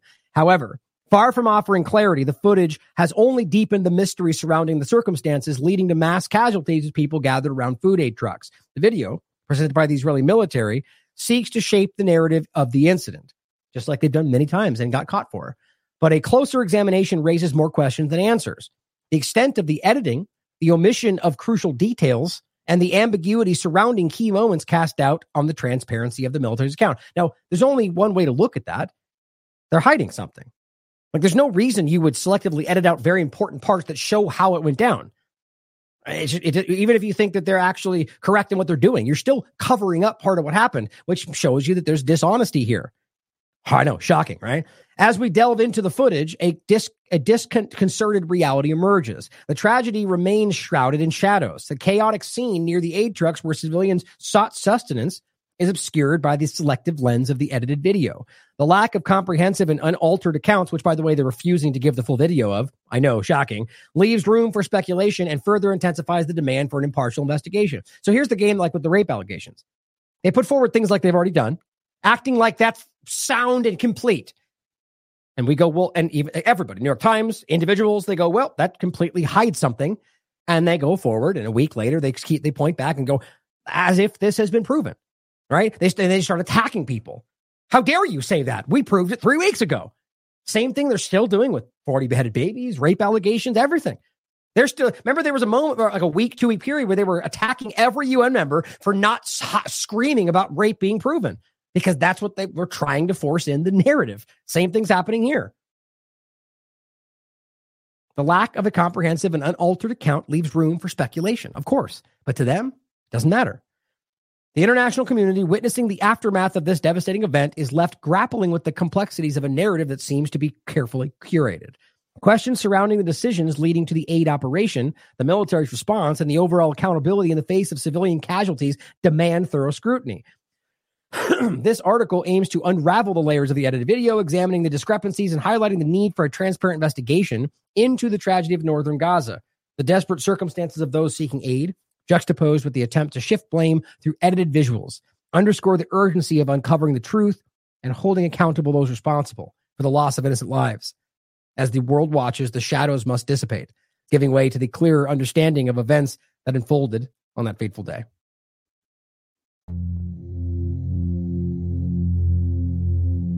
Thousands of desperately hungry civilians in northern Gaza gathered on the street before dawn on Thursday. hoping to find food on a humanitarian convoy. Instead, hundreds were killed and injured trying to get aid from the trucks, according to Gazan health officials. Local hospital staff said scores were killed or wounded by gunfire. The Israel Defense Forces claim that most of the victims were trampled or run over by vehicles, and that their soldiers only fired at a group of people who were threatening their forces. The aid convoy. Israeli officials declined to provide unedited footage of the incident. As you can see, the fragments of drone footage they released only add to the confusion around the series of events that killed and wounded so many Gazans. IDF footage shows hundreds of civilians surrounding aid trucks on the coastal Al Rashid Road in Gaza City. Throngs of people crowd around each truck, hoping to catch bags of food as they are tossed off the back. At one point, people in the crowd suddenly appear to panic and run in multiple directions. The IDF says that this footage shows a mass stampede where Gazans are trampled. But the quality and short length of the clips makes it difficult to confirm these claims. Another clip in the IDF footage shows two Israeli tanks a quarter mile down the road and at least a dozen bodies lying nearby. The video doesn't show the events that caused the casualties, but several people can be seen crawling and ducking for cover. Other video filmed from a side street by an Al Jazeera camera crew helps fill in some of the gaps about what unfolded on the ground. It captures shots fired as crowds of people scatter and take cover. It is not clear when this footage was filmed in relation to the IDF drone video, but what is clearly visible is tracer ammunition, a specialized type of projectile that ignites to illuminate its path, which helps troops fine tune their targeting. The source of the fire is not captured in the footage. But the trajectory shows it's coming from the direction where Israeli military vehicles are positioned, just a half mile away. It's pretty simple, right? You have the tracer rounds, you've got the shooting, you've got the shooting from the direction of where we confirmed Israeli presence are. I mean, everything adds up. And the point is that I think we're now seeing a, an example of in the dark giving them a tracer round on where to shoot.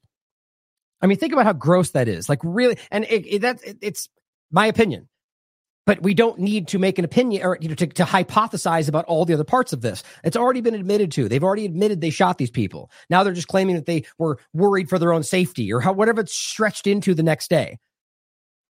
Here's another video, and this one is shockingly enough is, is from CNN. This, this is TMJ who shared this video, and this again, this is it's a video from CNN that just is br- completely destroying their narrative here. And just goes into a, more of a broad point about just aid in general but it also overlaps with this one story. And no, that should never be taken as this means we suddenly trust CNN. It's it's this is what you'll see in the comments below. Oh, you trust CNN sourcing? Well, no. I mean, wh- why is that the argument? That I think the reason statements like that are made is to downplay what's in the video, not necessarily question her her intent or her journalistic practice. Right. Because the point is the evidence is already verifiable. What the point and the reason I'm showing you this is to rec- is to recognize and highlight the fact that even corporate media is beginning to highlight this. It's not me breaking the story because look, CNN proved it. We're already proving the story. We already proved this four days ago. The point is that CNN now talking about it is just showing you how clearly everybody can see through this. That's the main part of it. We, I mean, question everything applies to everybody. That's the way we always have to look at it. Pallets of food aid with messages of love. Airdropped into Gaza for a desperate population. This is a Jordanian flight with more countries looking to join the aid effort, among them the US. But this isn't a good news story. On the ground, a glimpse of how much more is needed to keep starving Gazans from falling into famine. Airdrops are inefficient and expensive. You just can't drop enough food for a starving population. To stave off famine, you need thousands of trucks filled with food flooding into Gaza. But that's not happening.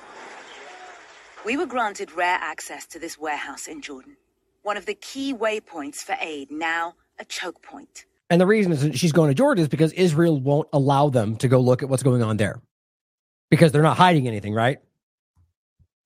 All of the aid that you see here is sorely needed in Gaza, but it's still waiting for clearance. Why? Well, CNN spoke to dozens of humanitarian workers and donor government officials who detailed arbitrary Israeli restrictions on aid, often with little to no explanation, impeding a multi billion dollar humanitarian effort, even as Gazans are desperate to receive it. I mean, there's no confusing that. I mean, th- this is how the game is played. They're going to pretend like these are justifiable reasons. We have to protect ourselves. We're worried about Hamas. But when you see what they're actually doing, like that's what Eylon Levy and the rest will stand up and say, you know, you're you're framing this, you're a racist because we're just trying to protect ourselves, and it's because of the dangerous Palestinians that we have to. But when you are restricting things like generators and anesthesia and crutches, it's very clear that you're just and, and the point is not just about what you're restricting, is that that list changes every 30 seconds. No one knows what is and what isn't restricted to the point to where these groups have to make up their own list to try and guess at what they might be restricted by. And then if they restrict one item, the whole truck is turned around. Does that sound like what you would do in a situation where people are starving to death? That's not even about security. That is intentionally. And again, I don't need to sell you guys on this. Everybody everywhere other than them is making that clear. It's an intentional effort to, to make this impossible. Now you, you, could argue lots of reasons why, but the obvious one is that they want people to starve to death. About a thousand trucks worth of essential medical aid and food supplies meant for Gaza collecting dust, waiting to be cleared by Israeli officials. I mean, these are baby wipes. Um, yes. Why are you still waiting for permission on baby wipes? I don't know. I mean, you have bandages. Yes. Um, we're coming up over here. You've got wheelchairs, crutches.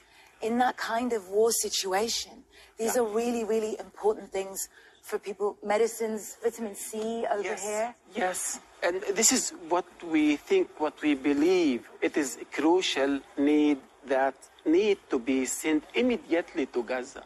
So, for those in the podcast, this is a, a Jordanian charity organization who's, who's talking with her, and all this is just held. All this is waiting because Israel's holding it back. There is no excuse why it's still in our warehouse. It's not just here that they're confused. Previously, Israel has said it's restricting military use items and provided a list. Now humanitarians tell CNN they have not received an update, so they're relying on guesswork. CNN has obtained documents from three major participants in the humanitarian operation. A ghost list, compiled by organizations piecing together the most frequently rejected items. Guessing. Among them, anesthesia, crutches, generators, water purification tablets, and filtration systems. Look at that.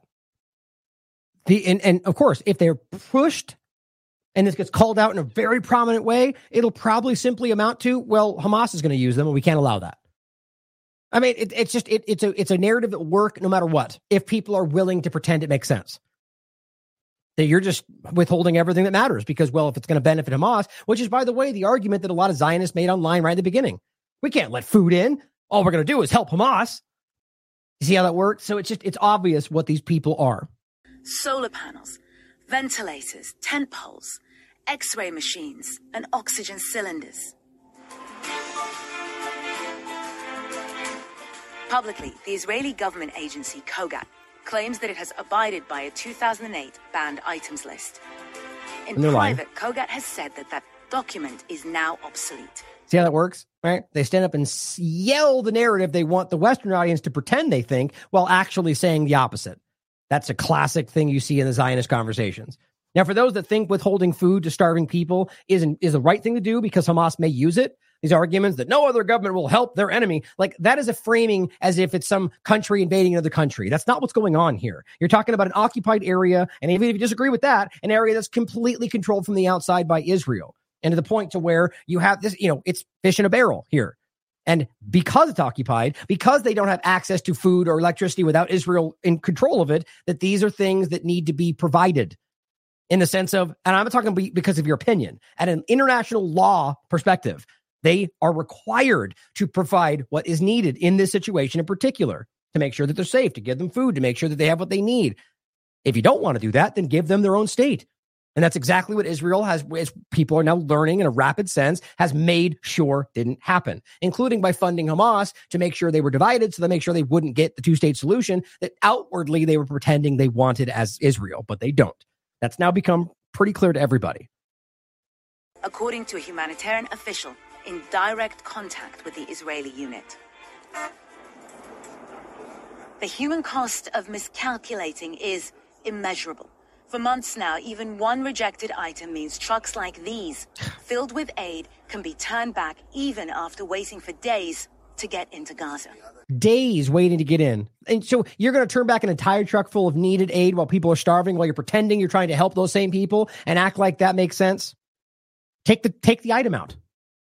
It's not about the process. It's about doing making up things that will stop the process. And on the ground, the reality is that without these critical supplies, people like Dr. Ghassan Abu Sitta, a renowned war surgeon, are working in conditions even he has never seen. Now, here's what bothers me about this, and this is the same thing I keep pointing out. Here's CNN literally highlighting a, a press conference where these doctors from Al Shifa, or was it Al Ahli, from one of these hospitals, proving, I think it was Al Shifa, that they were bombed and they killed a bunch of innocent people.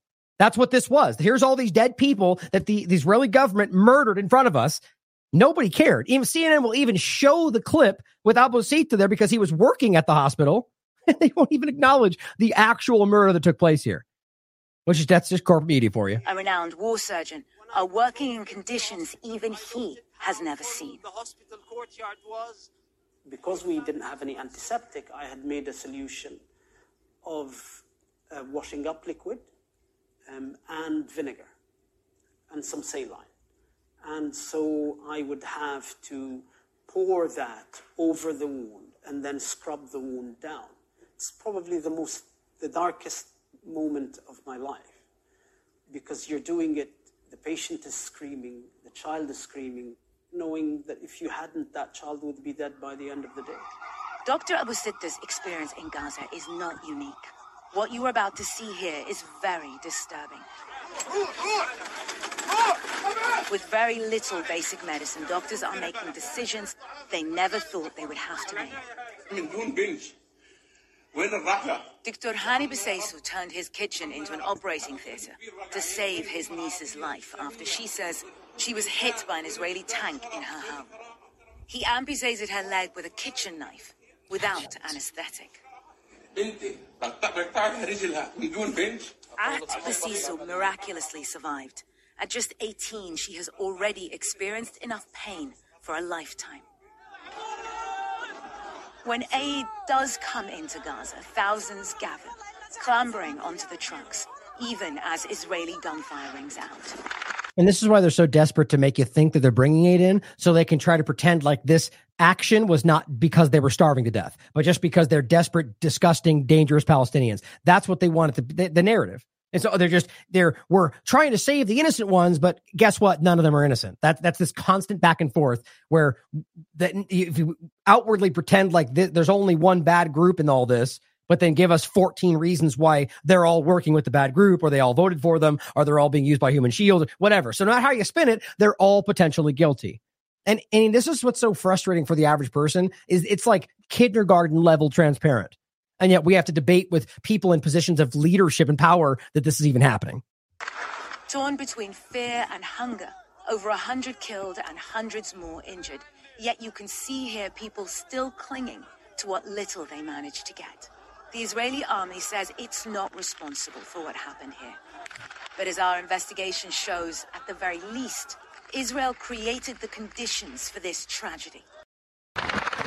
These are shocking images. They show the turmoil when Israel opened fire on desperate people at an aid distribution in Gaza. Today, our investigation shows how Israel is creating the conditions for tragedy like the one you just saw by blockading aid going into Gaza. I mean, these are baby wipes. Um, yes. Why are you still waiting for permission on baby wipes? I don't know.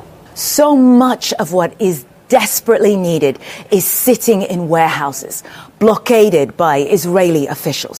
Yeah, I mean, I, I agree that for, for the average person who would never watch a long TLAV show or anything else and doesn't this is going to be powerful. That is one of the important reasons.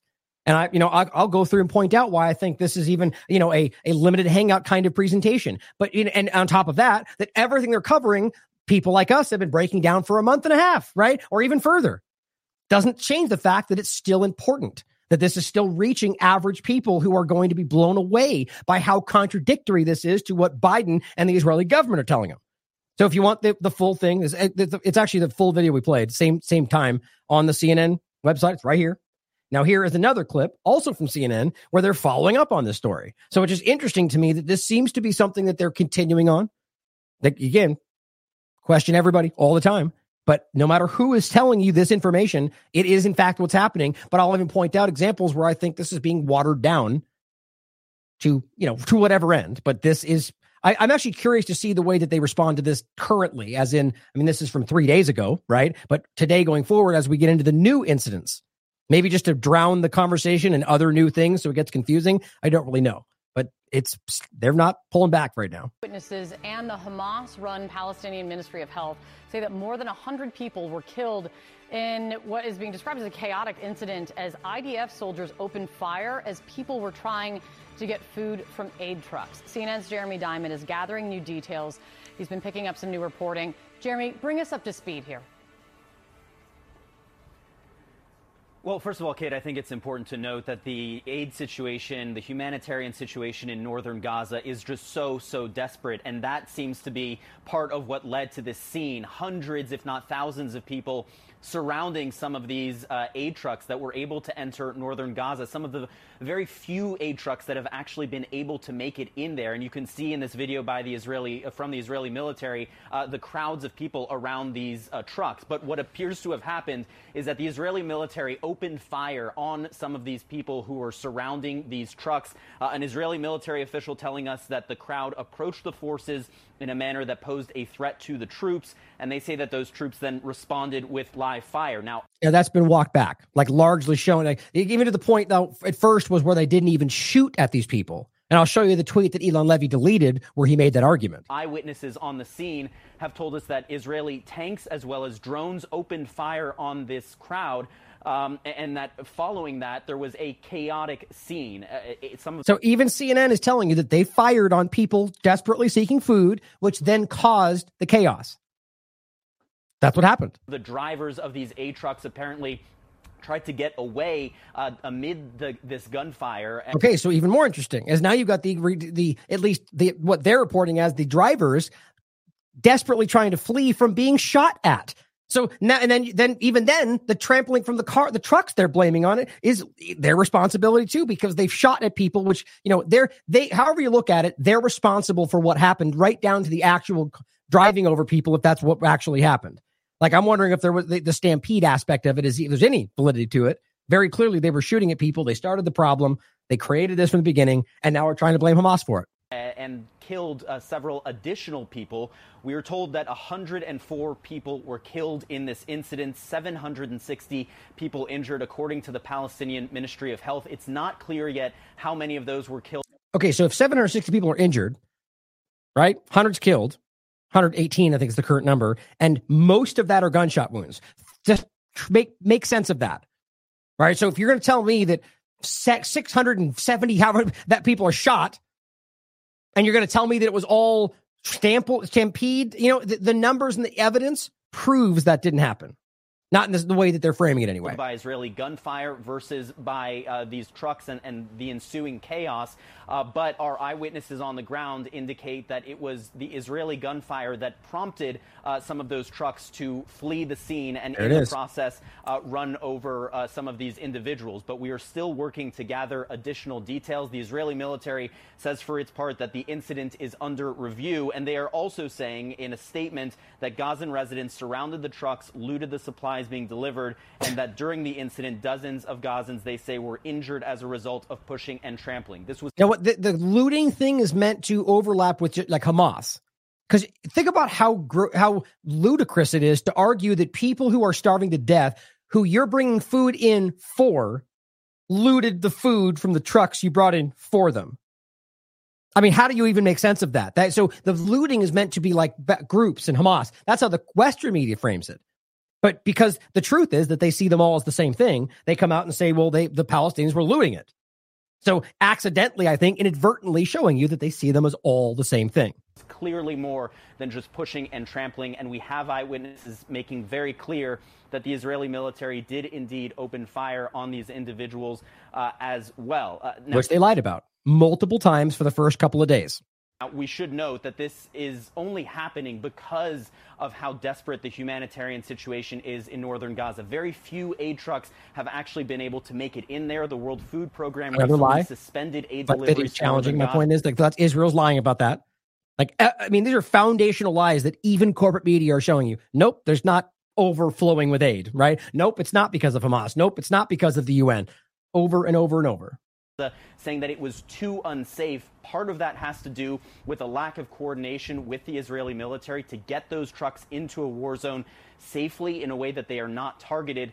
And it also has to do with the fact that the Israeli military in the past has targeted uh, police officers who have been uh, around those aid convoys. Uh, and so there is very little security for these. You combine that lack of security, you combine that with the fact that people are on the brink of famine in northern Gaza, and then the Israeli military also being on the scene. And this is the situation that appears to have arisen. Yep. So think about what the Israeli propagandists must be thinking at this point. So again, here's what the IDF said while showing this, you know, image. Which, if you watch this, it's very clear that there's examples like right here where you can see it kind of stop and slow and then go faster. Like you see what I'm saying? Like it's meant it's meant to make it look erratic. I think the clear point is we know this has been aggressively edited. And what they said on the day after, remember, aerial footage of the operation to bring humanitarian aid shows how Palestinian crowd attacked the trucks, attacked. As a result of dozens were killed, trampled, crowding. That's what they tried to argue. That's ridiculous. They're lying. They knew they were lying. They were trying to cover up the fact that they shot desperate, starving people, but attacked the truck. That's not what happened. That's simply not what happened. They were taking aid until the shots fired. Then they ran. Nobody was attacking the trucks. This is a narrative that we're going to bring into today as they're trying to argue that they are attacking and killing drivers. Right now, Eli David and a couple of the propagandist elements are claiming that they killed an Egyptian truck driver. As far as I can tell, it didn't even happen. I'll show you what I mean. Either way, we have to understand that the truth of this is not as simple as saying dangerous Palestinians robbing people. Like they've literally starved people to the brink of actual starvation and then acting like it's unseemly that they're acting desperate. But here is the other person we showed you, and this was on the day after, saying there was no massacre of Palestinians. See, this is the point where they were trying to pretend like it didn't even happen. Nobody shot. It was all tramping, trampling. It says you'll hear that there was. It's propaganda. Palestinians trampled each other as they fought to for the aid the IDF sent, knowing that Hamas was going to steal it all. None of that happened. Hundreds of Palestinians were trampled to death. So this guy is just straight up lying to you. Yeah, pride, proud Zionist. Not surprising. Like, so you realize that he either blindly repeated what he was told without knowing the truth or just didn't care. But these people are getting promoted by Twitter. In parallel, a Palestinian mob tried to attack an IDF forces who proceeded to shoot warning shots. That's what they claim. The IDF fired at their legs. As I said, no massacre in Gaza. When the propaganda started, they're just trying to get ahead of what they knew was a massacre. You realize my point is to this right today, that's all been challenged. All of this is a lie, but I mean, I wouldn't be surprised if they delete these tweets. So here's Eylon Levy, like I said on the 29th. My heart goes out to the civilians who got trampled in a stampede and run over by Gazan trucks. Same narrative. They all have their talking points. I can't imagine if the uh, the desperation of knowing the Hamas terror regime is hijacking vital aid while UNRWA covers it up, none of which actually happened. UNRWA wasn't there because of your actions. Hamas wasn't there because it was surrounded by tanks and IDF members. So this is a setup. They were literally trapping starving people and then fired on them and then blamed them for the whole thing. And then again, northern Gaza is still a war zone. Didn't you just tell us that you had secured the north and that's why you're drive that's why you're only focused on Rafah? If Gaza's still a, if northern Gaza is a war zone, why are you pretending Rafah is going to end everything? I mean, I, they have lost the plot on this, guys. Nobody see. I think people who have classically supported them are right now are changing sides or getting very quiet. Other than the maniacs like Ben Shapiro. Now, here's what he tweeted first. Let's set the record straight. And guys, this was this was the the later that day, not first, I should say, but so he tweeted this in the morning. That night, even as the information, as even we showed, and even I posted underneath his tweets, showed you they lied. He came out and said IDF forces did not shoot at the convoy. IDF forces did not shoot at people looting the trucks. IDF forces used fire when masses ran toward them in a way that threatened their lives. That's been completely walked back for the most part. especially because corporate media and their own due diligence and on the ground or whatever you want to call it, their own reporting has shown that they did all of the things he said they didn't do. He says they were there in the first place to secure the convoy. No, they weren't. See, this is the point: is they didn't secure it at all. They they backed away the moment it got crazy because of their shooting, and he deleted the post. I just don't know why people aren't. Anyway, it's the same point as always. Again, maybe I'm screaming at the, to you know screaming, uh, preaching to the choir, as it were. Maybe that's the case. I just, I'm just blown away by anybody out there can't see through these kind of people. Alan MacLeod points out the media doing the same thing. It's surreal to see in real time how the entire Western media pretend they don't know who carried out this massacre. It's all the same stuff. Killed while waiting for food. They died mysteriously, kind of stuff. Well, here's what the IDF said about it. And this, guys, is today. So, this, after everything we just showed you, all the evidence, ev- I mean, actually everybody, I mean, like everybody in every angle of this conversation is highlighting that they did exactly what they first said they didn't do. You're not going to believe what he says. This is Mr. Propaganda himself, Mr. Pro- Hamas calendar, telling you everything that's not true. In the early hours of Thursday morning, the Israel Defense Forces facilitated a humanitarian operation to help bring aid to civilians in northern Gaza. This was the fourth night in a row that we facilitated such an operation because we want humanitarian aid to reach Gazan civilians in need. Nope. Every single point of fact, every data point proves that's not true.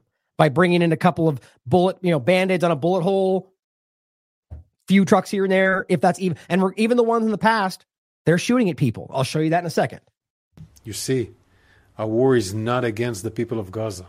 Our war is against Hamas.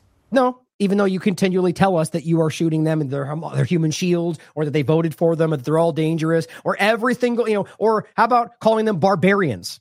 Not Hamas, but um, starving people rushing to get food from an aid truck. Clearly, it's against everybody. Now, watch as he goes on in a really clumsy, transparent way to convince you that they're a real army. Like this is the thing I think is so like this kind of stuff. You see, let me say again, we are not going after because everybody knows they are, and they know that that's what they're trying to defend. But to come up and say we're a real professional army, and that's why we know how what to do the right thing. It's like it just screams like play acting. It's like coming up and going, I swear I'm not lying about this. I'm not lying. I promise I'm not lying. You go, maybe he's lying. it just so this is what you'll see is the effort to get ahead of the thing that's uh, it, it just it just feels like we're watching a like a B movie, right? Like some some off, you know, some junior high play or something. It feels so fake. I wonder why anybody ever fell for this stuff. It is Hamas who started this war on October 7th. False. It is Hamas that had caused immense suffering to civilians on both sides of the border. False. The IDF has concluded an edit. initial review. Edit, by the way. They have they have to edit these because they're that's all they do. Of the unfortunate incident where Gazan civilians were trampled to death and injured as they charged to the aid convoy. Oh, no shooting. Our initial huh. review has confirmed that no strike was carried out by the IDF wow. towards the aid convoy. Okay, so he literally just came out today and said everybody's lying.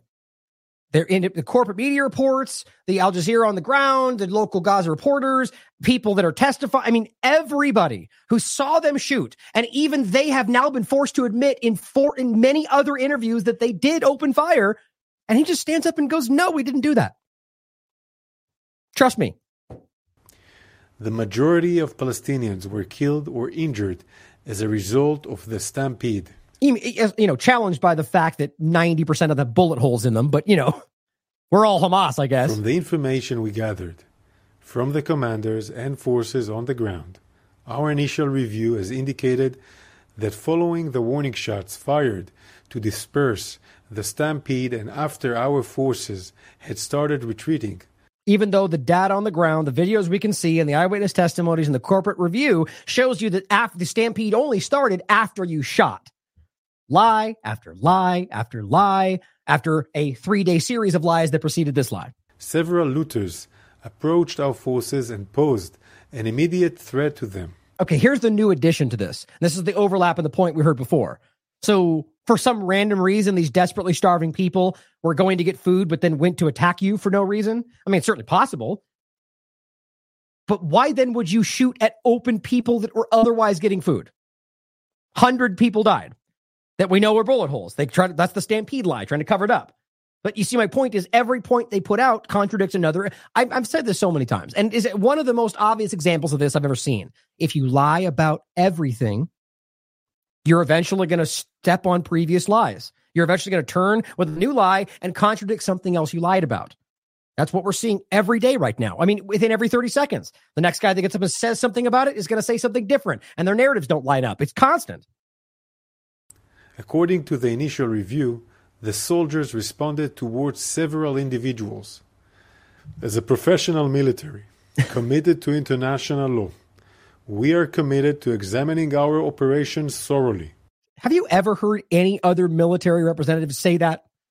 Since we're a real live military with real official things going on over here, we're going to do a real official investigation. Like that just screams like you're trying to convince us that you're real.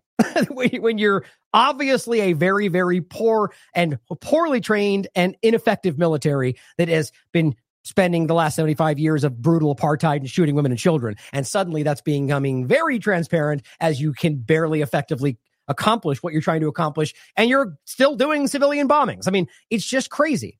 As a real professional military, I mean, I, maybe that's just me. To me, I just, I laughed when he said that. As a professional military committed to international law, we are committed to examining our operations thoroughly. We have opened an inquiry also to examine the incident further, which will help us reduce the risk of such a tragic incident from occurring again during one of our humanitarian operations. Right. So the whole thing right there was to, to put out the argument that we're doing humanitarian things and we're going to keep doing it, which is not true. But wait a minute. So you did an investigation that you just claimed you concluded, and here's the proof, but we're going to do more. Okay, why? What? What? Do, it's this is the kind of stuff that I always laugh about. I don't even believe that. I don't think there's any investigation even happening, let alone a second one that's going to go on indefinitely. It's about fr- trying to very like clumsily plant into your mind they're still doing work investigating the problems and we're going to use it to better ourselves why would you do an investigation and then come out and give you partial, like you just said, this is what happened. So didn't you conclude the investigation? What are you going to find more about? And what are you investigating further? Are there more people you need to talk to? Is there more video to comb through? And if that's the case, then why did you come out and tell us something now as if it's complete? You get my point? Like, I just am completely blown away by how ineffective, inept these people are. You're bad at this, man. Like, I actually believe that today. They're really bad. And either are used to things being taken without any due diligence or have suddenly gotten worse at this. I don't know. The incident will be examined in the fact finding and assessment mechanism, an independent, professional, and expert body. So, an investigation. right. Keep selling it.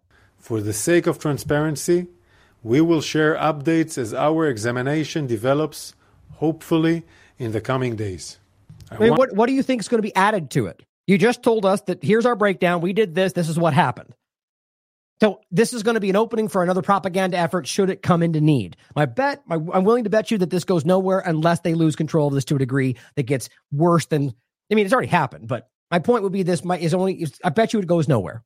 We'll never hear about it again unless this is in their interest to sell you another lie on top of it. I want to make something clear. Our war is against Hamas. Oh, didn't you already say this? Yes, but yet again, we have to make it clear because your war is on Palestinians. So you need to keep stressing the lie. Otherwise, people are going to believe that you're killing innocent people, which you are. Not against the people of Gaza. This is why we are facilitating aid. But they're not, though, and you can prove it. So this is the grotesque reality of asking for praise while you're murdering people.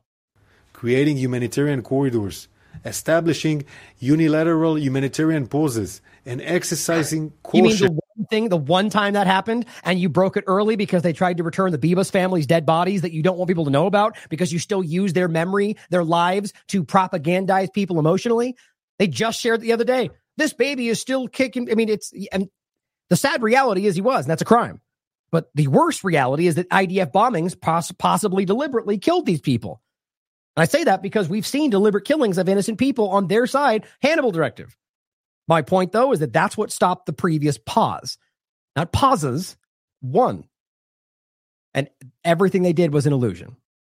In our use of force, Israel and the international community are working together to enable the entry and distribution of humanitarian aid to the residents of Gaza.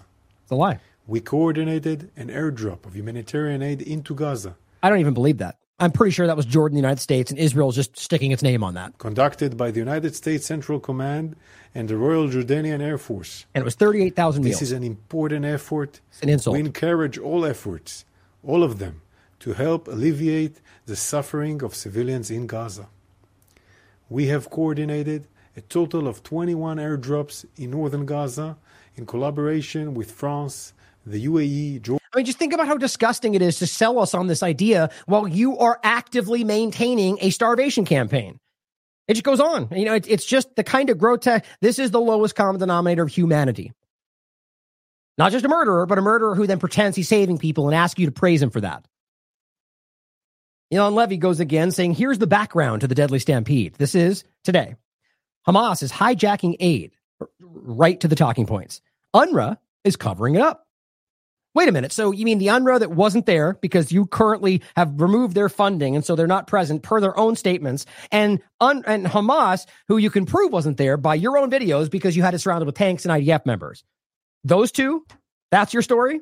So Israel's coordinating humanitarian operations, he says, to get aid directly to civilians in northern Gaza. Thursday's convoy was the fourth night in a row. Just he's just relaying what this person said.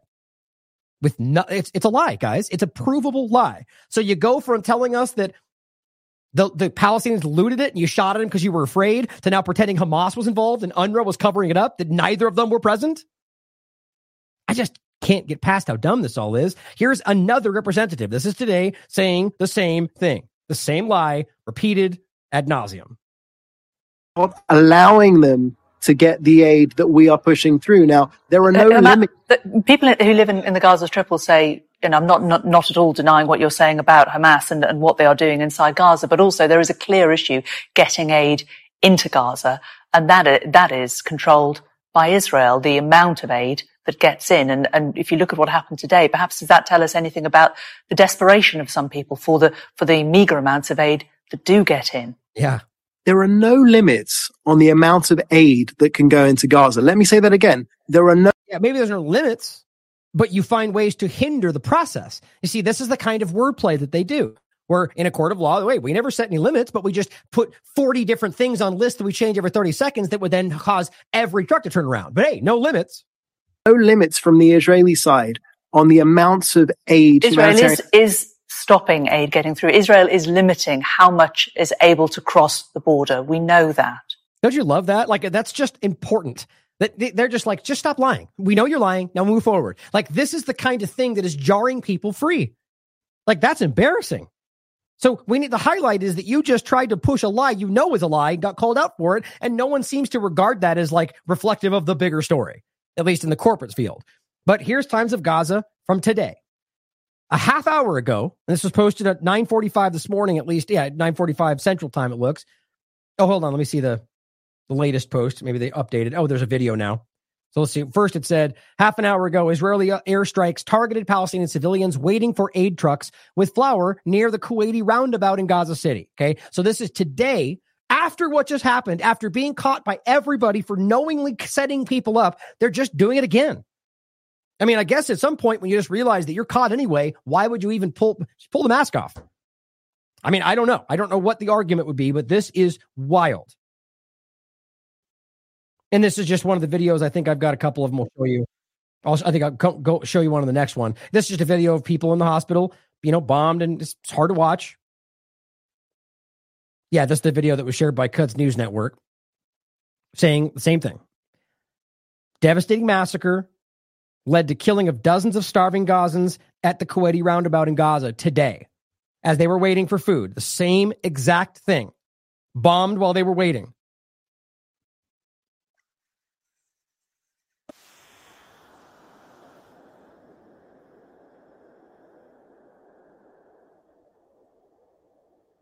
And what's, here's what's so alarming about this. So I started looking into this today.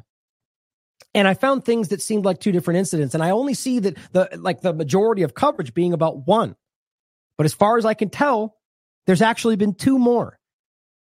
Now, first of all, this is again on Al Jazeera on the first one saying they've dozens have been killed by the horrific massacre and aid seekers at the Kuwaiti roundabout in Gaza City, as well as the fact that they're telling you that at least 15 children have now died just in the past few days from both dying of thirst and dying from starvation. Every day this is happening now, and we're pretending like it's not going on. Now, first, before we point out the other one that happened today, realizing this is not even the first time, and this is our point about how this is not new, not new since October 7th, but not even new within that. Like this has been happening a long time. But just since October 7th, they've been shooting at people getting aid from the very beginning. Here is the example of the uh, uh, the Kuwaiti roundabout already happening, right? So this is as of today, March 3rd. They're shooting and bombing aid trucks and people getting aid at that location. Here is the Cradle reporting this on January 25th. So, January, the beginning of this year, Israeli tanks open fire on hundreds of Gazans waiting for aid at the Kuwaiti roundabout. So this is just a process, guys, then where people are just finally paying attention. They're shooting, murdering, torturing these people, marching them left and right, removing their homes, destroying their belongings, popping shots at whoever they want, murdering, raping, stealing anywhere they are, settlers displacing in the West Bank, doing all the same things. That's the reality of what's going on. This is not new. And here's another example. TMJ sharing this and this is the, what's crazy is what her argument is anyway. Right when Eylon Levy was trying to rehash this today, going, here's the background to the other thing we already lied about, even though everyone's exposing it. And by the way, even this image has changed. Look what they, they changed it. Like, why did you edit the still shot? That's not what it looks like. They made those darker. It's like they're, they're just, it's all so psychological manipulation. But the point is that right when he was posting this was apparently right when this was happening. Another event, and all this is showing you is this truck this looks like in the same general area. Actually, what they're saying is in uh, Deir al Balah. I'll show you some other clips in a second. Definitely an aid truck. It's bombed, destroyed. And apparently there were people that died when this happened. And the idea being it's right up near the beach. It seems like close to the same area, possibly by the other one. You guys tell me where that exact location is. Deir al Balah. There's the video of it happening. But here's Lord Biba, Bibo just sharing the same thing. Israeli Air Force hits another aid truck. Just when one massacre's over, there's another new one.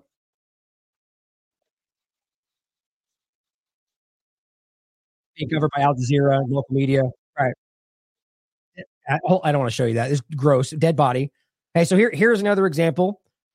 Casualties and injuries in Israeli airstrike, same one, in humanitarian aid truck in uh, in Deir al Balah, central Gaza. And this is where all this like right when it happened. Everyone's running up.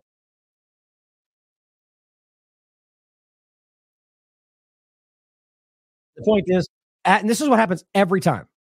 As people are there, you get shots fired at them while they're there. I mean, this is after the fact. Same thing that happened at the at the flour massacre, and it's been going on since the beginning. You fi- shots are fired as people are going up to save bodies. It's it's the same thing you see everywhere in Yemen. That's what the U.S. and Saudi Arabia were doing. You shoot people, and then when they go to bring the ambulances in, you bomb the ambulances. That's the same tactics.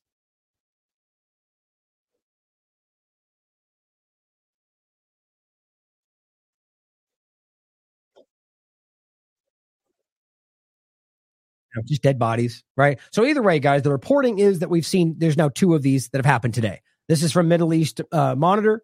Scores of Palestinians killed, injured as Israel bombs another aid truck. This one again being a Deir al Balah, central Gaza Strip. Here is uh, the uh, what is it? I forget. AA. I forget what the actual name of the website is. The the Turkish website. Scores of Palestinians killed. Same story.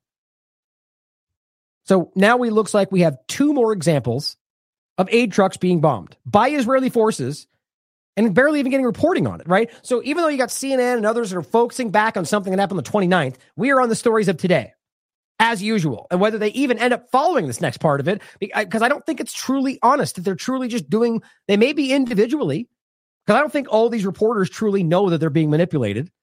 That's why they're chosen. But either way, from an entity level, the CNN, Fox News, all these platforms are trying to deceive you in just the right ways. So whether they follow up on these today, I don't know, but they should because Israel is bombing aid trucks while people are actually starving to death. I showed you the images to begin with.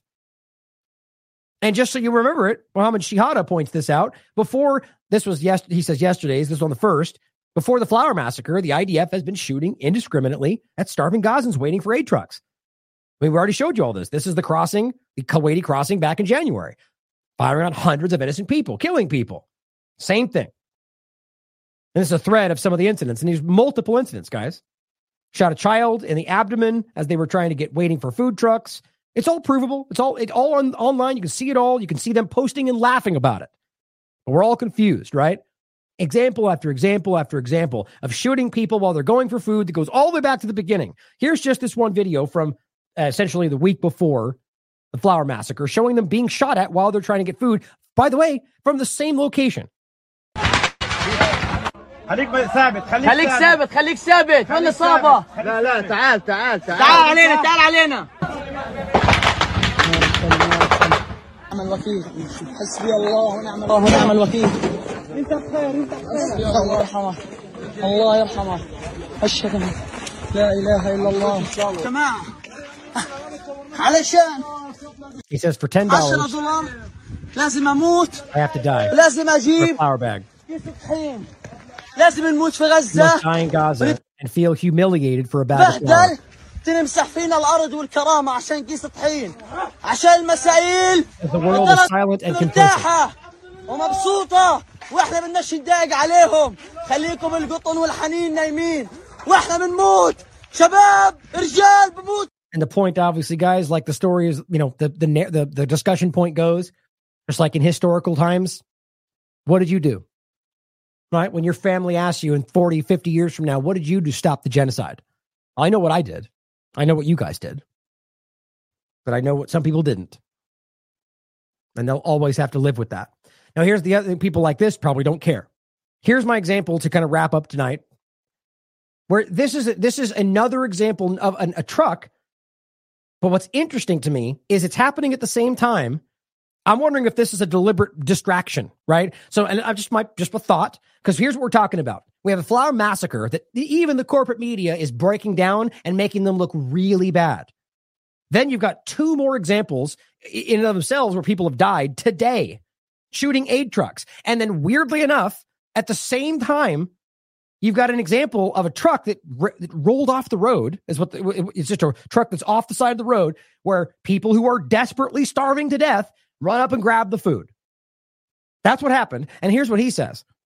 Quote, innocent Palestinian civilians, meaning again that David really wants you to know that there is no innocent Palestinians while pretending like only Hamas is bad, just showing you how in- internally disgusting the people are.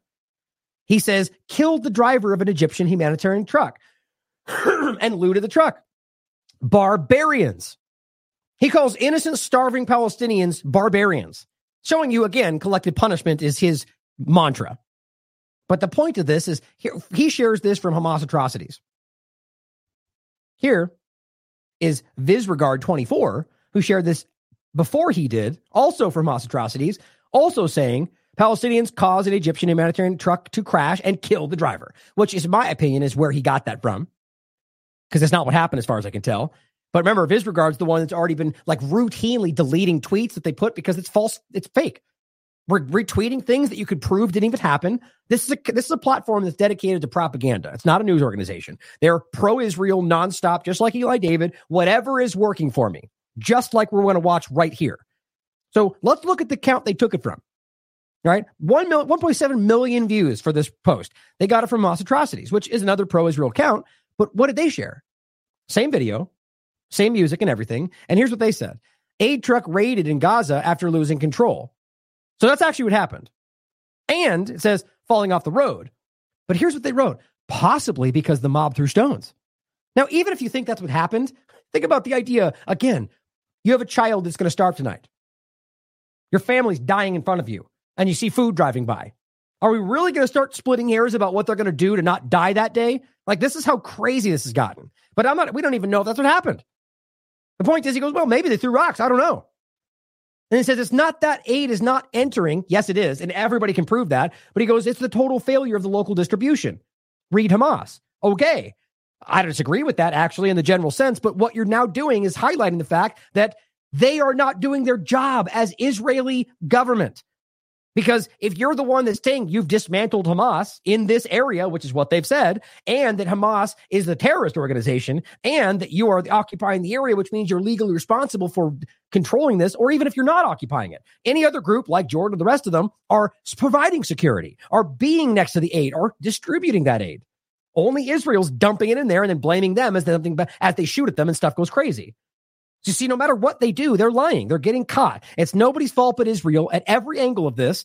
Then a truck that rolls off the road, or maybe they got hit with stones. And I mean, why would that cause them to drive off the road? I don't know. I'm wondering whether this was a setup again to just not shooting anybody, but just making it look, see, they're looting and they're raiding. But then this gets turned into because they just can't not lie that they're they killed the driver too.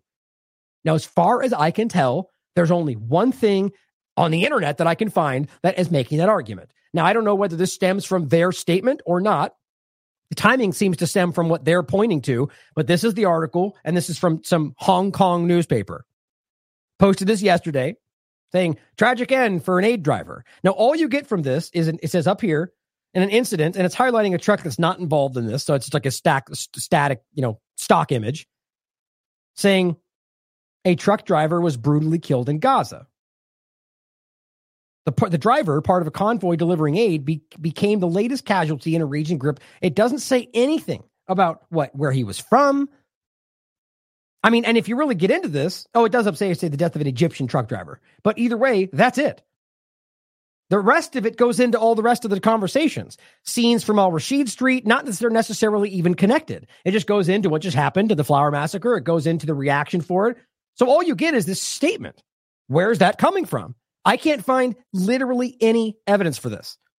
Then you've got a, a, a, a Instagram post that simply highlights that article and the image from it, not even a link. Okay, so you have this coming out before, and I think this is what they're using to try to pretend. And this is what Visegrad is pointing to, claiming this. It says Egyptian truck driver warns other truck drivers not to volunteer to drive humanitarian aid because they're being attacked, is what they're saying. One was severely beaten after being dragged out of his truck a few days ago. Okay, wait a minute. Didn't you just say they were killed? Isn't that what you just said? Where's this example of being killed? Because realize this image in this video is otherwise being used to argue that they're killing people. That's this is what's happening. So this to me seems like a completely fabricated narrative to try to downplay what we just saw and the two they just killed today by making up an entire story based off a truck that probably was driven off the road on purpose to create a manufactured story. Either way, a truck that was not attacked, that was simply taken after the it was sitting there on the road, and the person was not killed, even according to the people that posted the story. And then it becomes because David says so, and because a propaganda platform says so that he got killed. Now, if a story comes out that I haven't seen it where a driver got killed, then we'll talk about it. But I, the, the, this is why these people never post source material. But either way, the point comes back to the fact that who was responsible for the aid? So nobody was protecting the driver. Whose fault is that? Israel's fault. So it just doesn't matter how you spin this. They are using their own, they're shooting themselves in the feet by pointing this stuff out, even if it's true. But I don't think it is. I really don't. Here's the video that they're showing you. And what's funny to me is they cut out the last six seconds when they share this, and I'll show you why. You just, it's just everything about this is dishonest. And all it says now, and the other point is, I can't verify this is even real. This seems to be a driver they're pretending is from what happened at the flour massacre and saying, this is what happened to the trucks. Saying, please don't cross the border, showing a window crashed in. I can't see who this is. I can't verify it's not an IDF member. You know, see what I'm saying? The Palestinians have destroyed all of our trucks. Well, is that what happened? So, you know, you see them being caught in every other angle of the story lying about it. Why wouldn't they just make this up too? See my point? So you beat up the trucks, you break things, and you come back and you go, see, they were all looting, and that's what happened. Yeah, they were starving to death. So even if they were, it doesn't really shock anybody. But you shot everybody, and this is the story. Look at the damage they caused to the trucks. They threw rocks at us, breaking the windshield. You see how these are now overlapping, right? They threw trucks and ran off the road, but this is actually from the flour massacre. This is because this was posted early on the third, right? Whereas this story was posted late on the second, and this is discussing a, a follow up. This is a driver pointing back. In any case, I don't see anybody dying. It says the blood of one of the drivers. He says, "You see what they did to the truck." So now it's somebody different speaking. I don't even know how that makes sense. Look at this. He says, "This is the behavior of the Gazan people." That's where it ends. But here's what was actually posted. This is what I think is so ridiculous. These people lie all the time. So it ended here. That's the behavior of the gods of people. Look what it goes on to say. And then you'll see why they wanted to cut it out because it shows you the real sentiment. People that we keep praying for, but we shouldn't. I swear to God that they deserve more than what's happening to them. Ah, and now, and so now we see why you cut it out. See my point? Like it's just everything's dishonest about all of this. What all it ultimately amounts to, and here's another person doing the same thing. An Egyptian truck driver entered Al Rashid Street. So here's my point. It wasn't this new point they're making because this is not Al Rashid Street. We're talking about something different here. And yet he's conflating this story, saying that they killed the driver, even though the story that they're about the driver being killed actually was just about the truck. And maybe they threw rocks. I don't know. Right. And that's this story, but then they're using this to pretend that's what happened. But this story is actually from the Flour Massacre. It's just, it's just so tiresome to have to constantly ho- highlight all this stuff. But so that's the point. The same Egyptian driver they claim was killed was actually Al Rashid, but it was, he says it was, was he says, uh, but was instead attacked, lynched, and stoned to death by, and they show these videos which show literally nothing to back that up. In fact, what they show is what appears to be Palestinians hiding while Israeli fire is going over their head. Neither video shows anything that even relates to a truck, as far as I can tell. But apparently, that, I mean, it's got no engagement, so that's probably why. But this is incredible. All going back to this propagandist that's get this gets 500,000, this one gets 2 million, manipulating people into thinking they're murdering people. And this is what happens because of it. Howard Beckett says, the Palestinian defense spokesman says they airdropped aid from the strip and it doesn't equate to a load of two trucks basically saying it's it's a, it's a bandit on a bullet hole, right? This person says, "Didn't those animals kill an Egyptian truck driver and loot his load?" According to what? E- David Eli David screaming online, using other posts that don't even amount to what he said. But you see, this is what happens. Whether this guy is another part of the agenda or not, people get manipulated by the idea that well, they murdered somebody. It's not even true. Here's a video, Femi saying something I think is important. Today's episode of Western countries pretending we're the good guys, you might have seen that the United States is sending humanitarian aid to Gaza, just like we did a week ago, and it doesn't mean shit. Let me give you an example. At one point, the money that the UK was making by selling weapons to Saudi Arabia, which they were using to bomb hospitals and schools in Yemen, killing thousands upon thousands of civilians, was 10 times more than the money we gave in humanitarian aid to Yemen. So given that the UK and the US have refused to stop selling bombs to Israel while they commit genocide in Gaza, we don't get to pat ourselves on the back for sending them a few snacks. This is nothing but moral pantomime. Ooh, I got it. Just in time. I agree. Moral pantomime or or humanitarian aid pantomime, right? They're they're pretending. It's an illusion. In fact, they're benefiting from the murder, as he said with, with Saudi Arabia and Yemen, to such a degree that it's it's doesn't it's they're they're profiting from their illusion while actually reaping praise from some people that don't realize that they're lying. This is the point. This is the lowest of the low, in my opinion. But here's what somebody did in response. At, to that point, they says or they say they are probably having to drop the aid because Egyptian truck drivers have been stoned. One truck driver died. Why are the Palestinians and government not policing this? Well, because it's the Israeli government's responsibility and that they destroyed whatever was the semblance of some kind of leadership right? You can't pretend that your game is to destroy all of Hamas, who you made sure was in charge. That's a provable fact. And then pretend like nobody's there to take care of everything because you destroyed them. On top of that, it is still your obligation to make sure that the aid you're delivering is protected. But these people don't know that. They're just screaming the narrative. But here is Visegrad again. Egyptian truck driver warned the truck drivers not to volunteer, saying he was beaten up, right?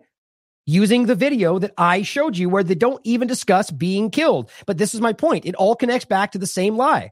It became this lie that they say from this one based on the same image, but they're not even the same thing. This is in a different location. This is from the Flour Massacre in Al Rashid. They don't care. I mean, do you guys just see how mind blowing this is? Like these people are just picking things up. They know some of us are going to see right through. They just don't care. Here's Collin Rugg saying Just in, United States has dropped humanitarian aid. Oh my God, it's all fantastic and great, even though it's ridiculous. It is, a, it is an illusion. But partisan players are going to lean into whatever works for them. Here's a great article from the Cradle saying humanitarian aid drops into Gaza only theater, according to pretty much every aid group you want to talk to. And on top of that, let's not forget that this is from uh, February uh, 2013, excuse me. You can show it's just like the images and the videos of them shooting at people at aid convoys, going back to the beginning of time of, of, of, of uh, occupation of Palestine, but October 7th forward for sure.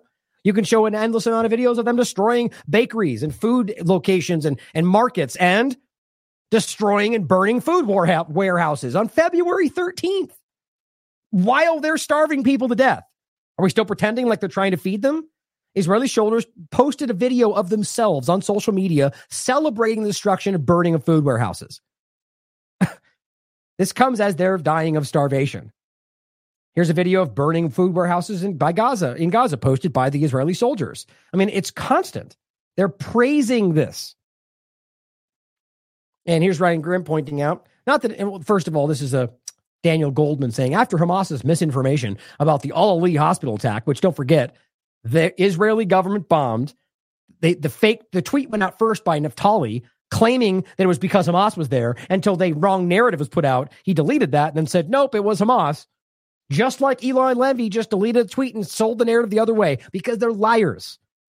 But he says the misinformation about Al Ahli hospital attack in October, why would anybody, especially the media, believe Hamas about the convoy?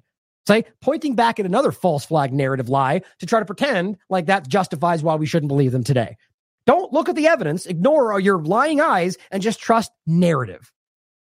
That's the point. And Ryan Grim says, not that anything matters, but forensic architecture, one of the world's top firms that does this sort of thing, studied the AI Ahli Hospital bombing oh, excuse me, excuse me, studied the Al Ahli hospital bombing and found it was an Israeli interceptor missile that struck it. Don't the facts matter? Of course not. It was not a deliberate Israeli attack, but it was an IDF bomb. That's what he says. I disagree with that. I think it was deliberate bombing that was then covered up by that story, but they decided to go the other direction. But then let's not forget, every other hospital since that was them. And they did bomb it and they did hack it and they claimed it's because Hamas was there. But this one was a fake news story. Don't accuse us. How dare you? Well, why would it even make sense? If you bombed every other one of them because Hamas was there, why would you even balk at it? Because that was the first one. You see, they were they didn't know whether it would work. They lied about it, guys, just like every other circumstance we're talking about. Lastly, to finish, Alon Mizrahi points out, and I agree entirely. Five months into this, Zionism has become the most hated ideology on the face of the planet. And this will only get worse and worse with fi- fiercer and more public displays of, of disgust, anger, and divestment. Also clear Zionism only sh- survives by unending, intense, ferocious American support and has no path forward without it. Once this support is weakened for whatever reason, Zionism is doomed, especially when it gains so many new enemies worldwide, which of course they'll try to conflate with hating Jews, hating Judaism. It's not the truth. That's the only out that they have, and mo- nobody's even buying it anymore because we all recognize that, as, as I think, and even Zachary uh, Foster pointed out in an interview, the original Zionists apparently were Christians, at least in his research. Either way, the point was it ultimately comes down to sort of like an a like a non-religious perspective that abuses religion. But either way, it's it, it just become the most transparent thing in the world that people are now realizing the history and the background. It shows you that they're just not who they say they are. And that ultimately, trying to conflate this with hating a specific type of person is the only way you can try to bury the reality of your history, the reality of what you did to get where you are, and the reality of what you're currently doing. Which doesn't matter what religion or ethnicity or whatever you point at. As I said, there is no narrative that put that hides 15,000 murdering children or murdering 50,000 children.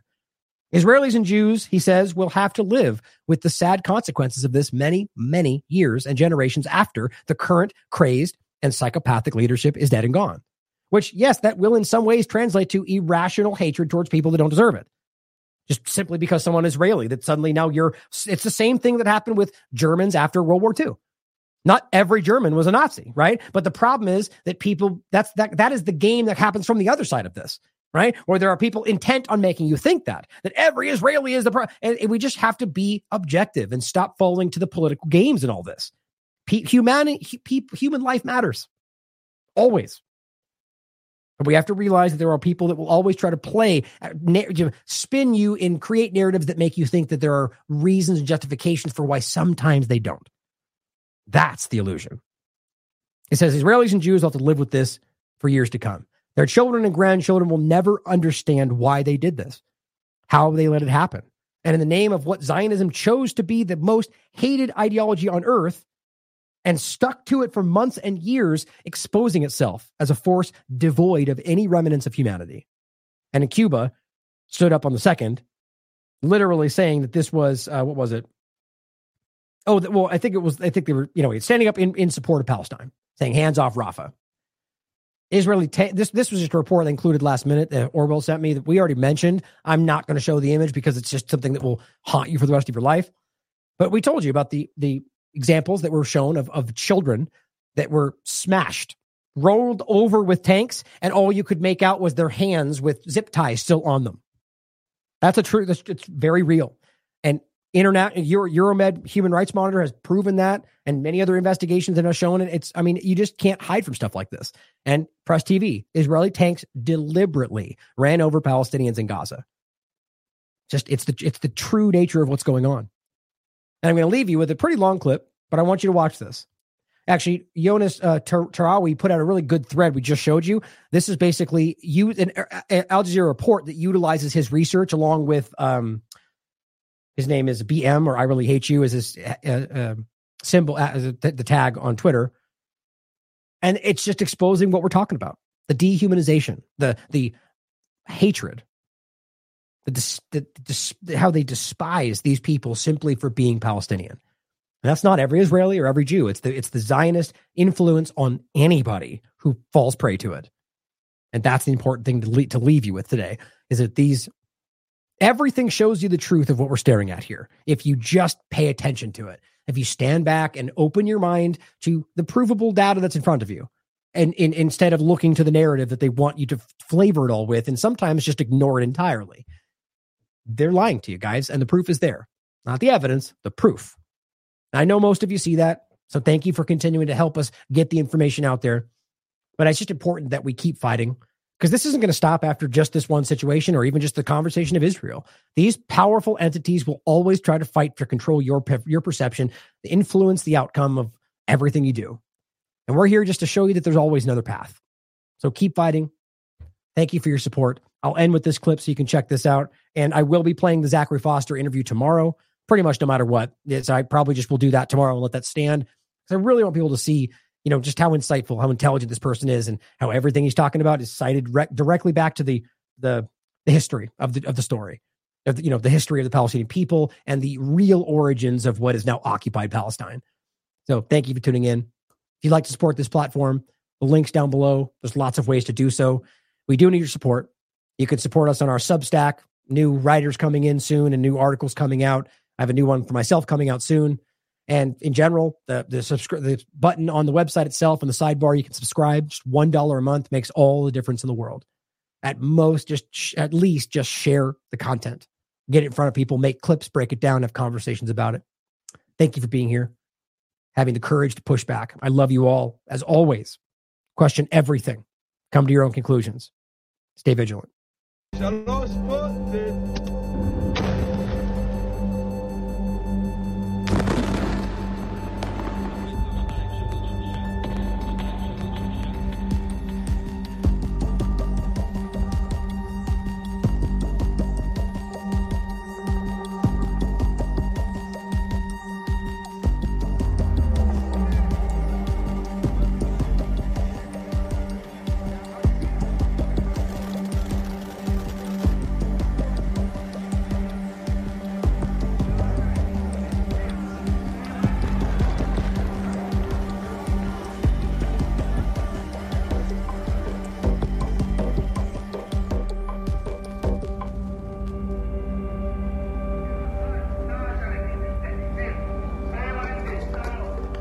There has been a remarkable number of videos posted by Israeli soldiers on social media depicting themselves pillaging property mocking the death and destruction that they are causing, and uh, most egregiously uh, torturing, humiliating, and mocking uh, detained Palestinian prisoners ברח לו פיפי. The images of mass arrests, of torture of Palestinians, of numbering their bodies, which is reminiscent of images all of us have seen from Guantanamo and Abu Ghraib.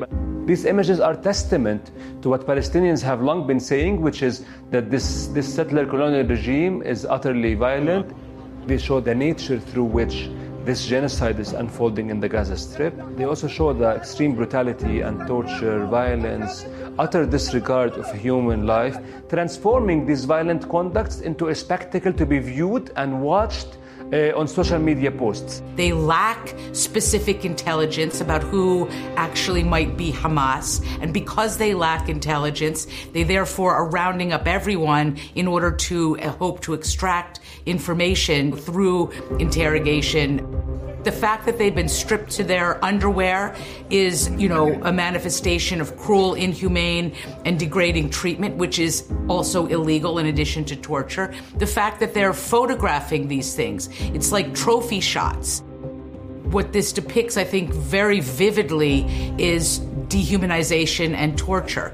You know, the idea that somebody can be just like their body is just being attacked, you know, in their most vulnerable position. His hands are bound behind his back. He's lying face down, soldiers stepping on his face. In a sense, it epitomizes torture in general, purposefully harming someone who's in custody that custodial relationship is a particularly vulnerable one where you know the custodians have all the power and the prisoner who is in this case not only on the ground and tied up, but completely powerless.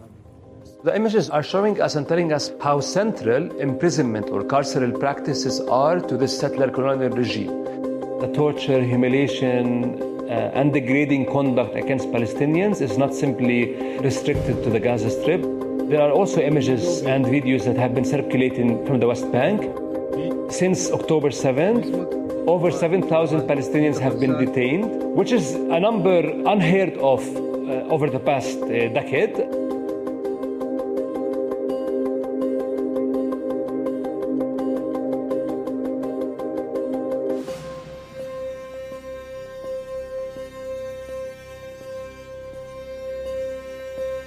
Israeli soldiers have quite remarkably taken to converting their massive really unprecedented destruction of Palestinian homes, hospitals, mosques, universities, churches, schools into entertainment videos.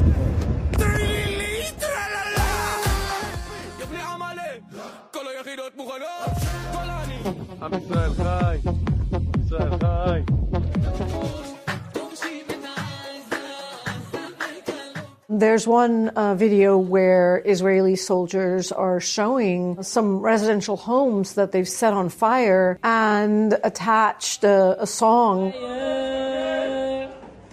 This house is on fire. There have been uh, many, many images of uh, uh, Israeli soldiers who've ransacked Palestinian homes and confiscated their personal goods.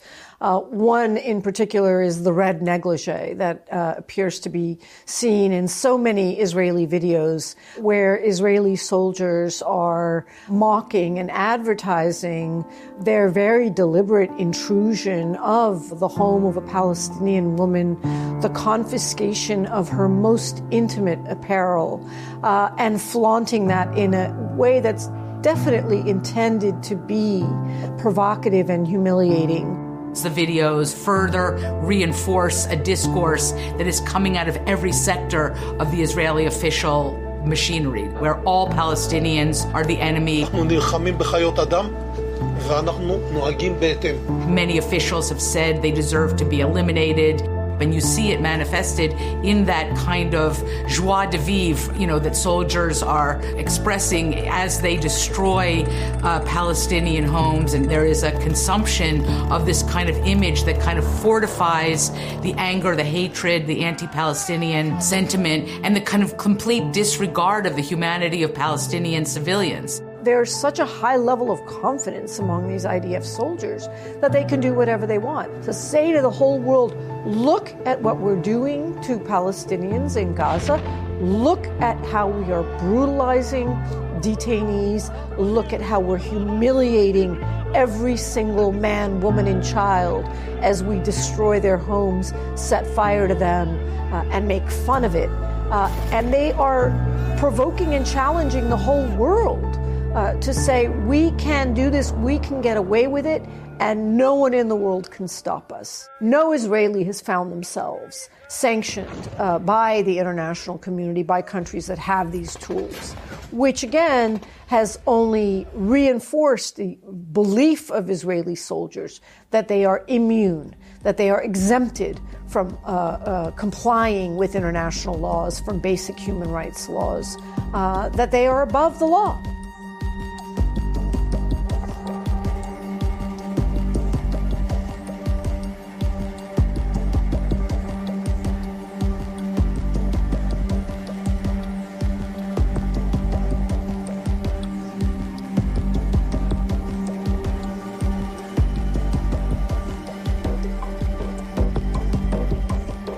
Since the beginning of this genocidal war, reservists have been called up. And who are the reservists? They are the entire proportion of the Israeli society. There are teachers, professors, students, doctors, medics, artists, writers, journalists. These images, they are not only directed to a small audience, they are directed to a broad audience. There's a long practiced history of racializing and dehumanizing Palestinians. These images and these videos entirely show how Israeli violence is also not only directed towards Palestinian livelihood, but also their material being, so their houses, their, their belongings, eliminating Palestinian existence. History has taught us that the dehumanization of subjects is essential to the infliction of violence. I think Israel has perfected this in discourse and in practice, but this is not new. It dates back to the beginning of this state through which Palestinians were expelled, degraded, humiliated, killed, and effectively, forcibly disappeared.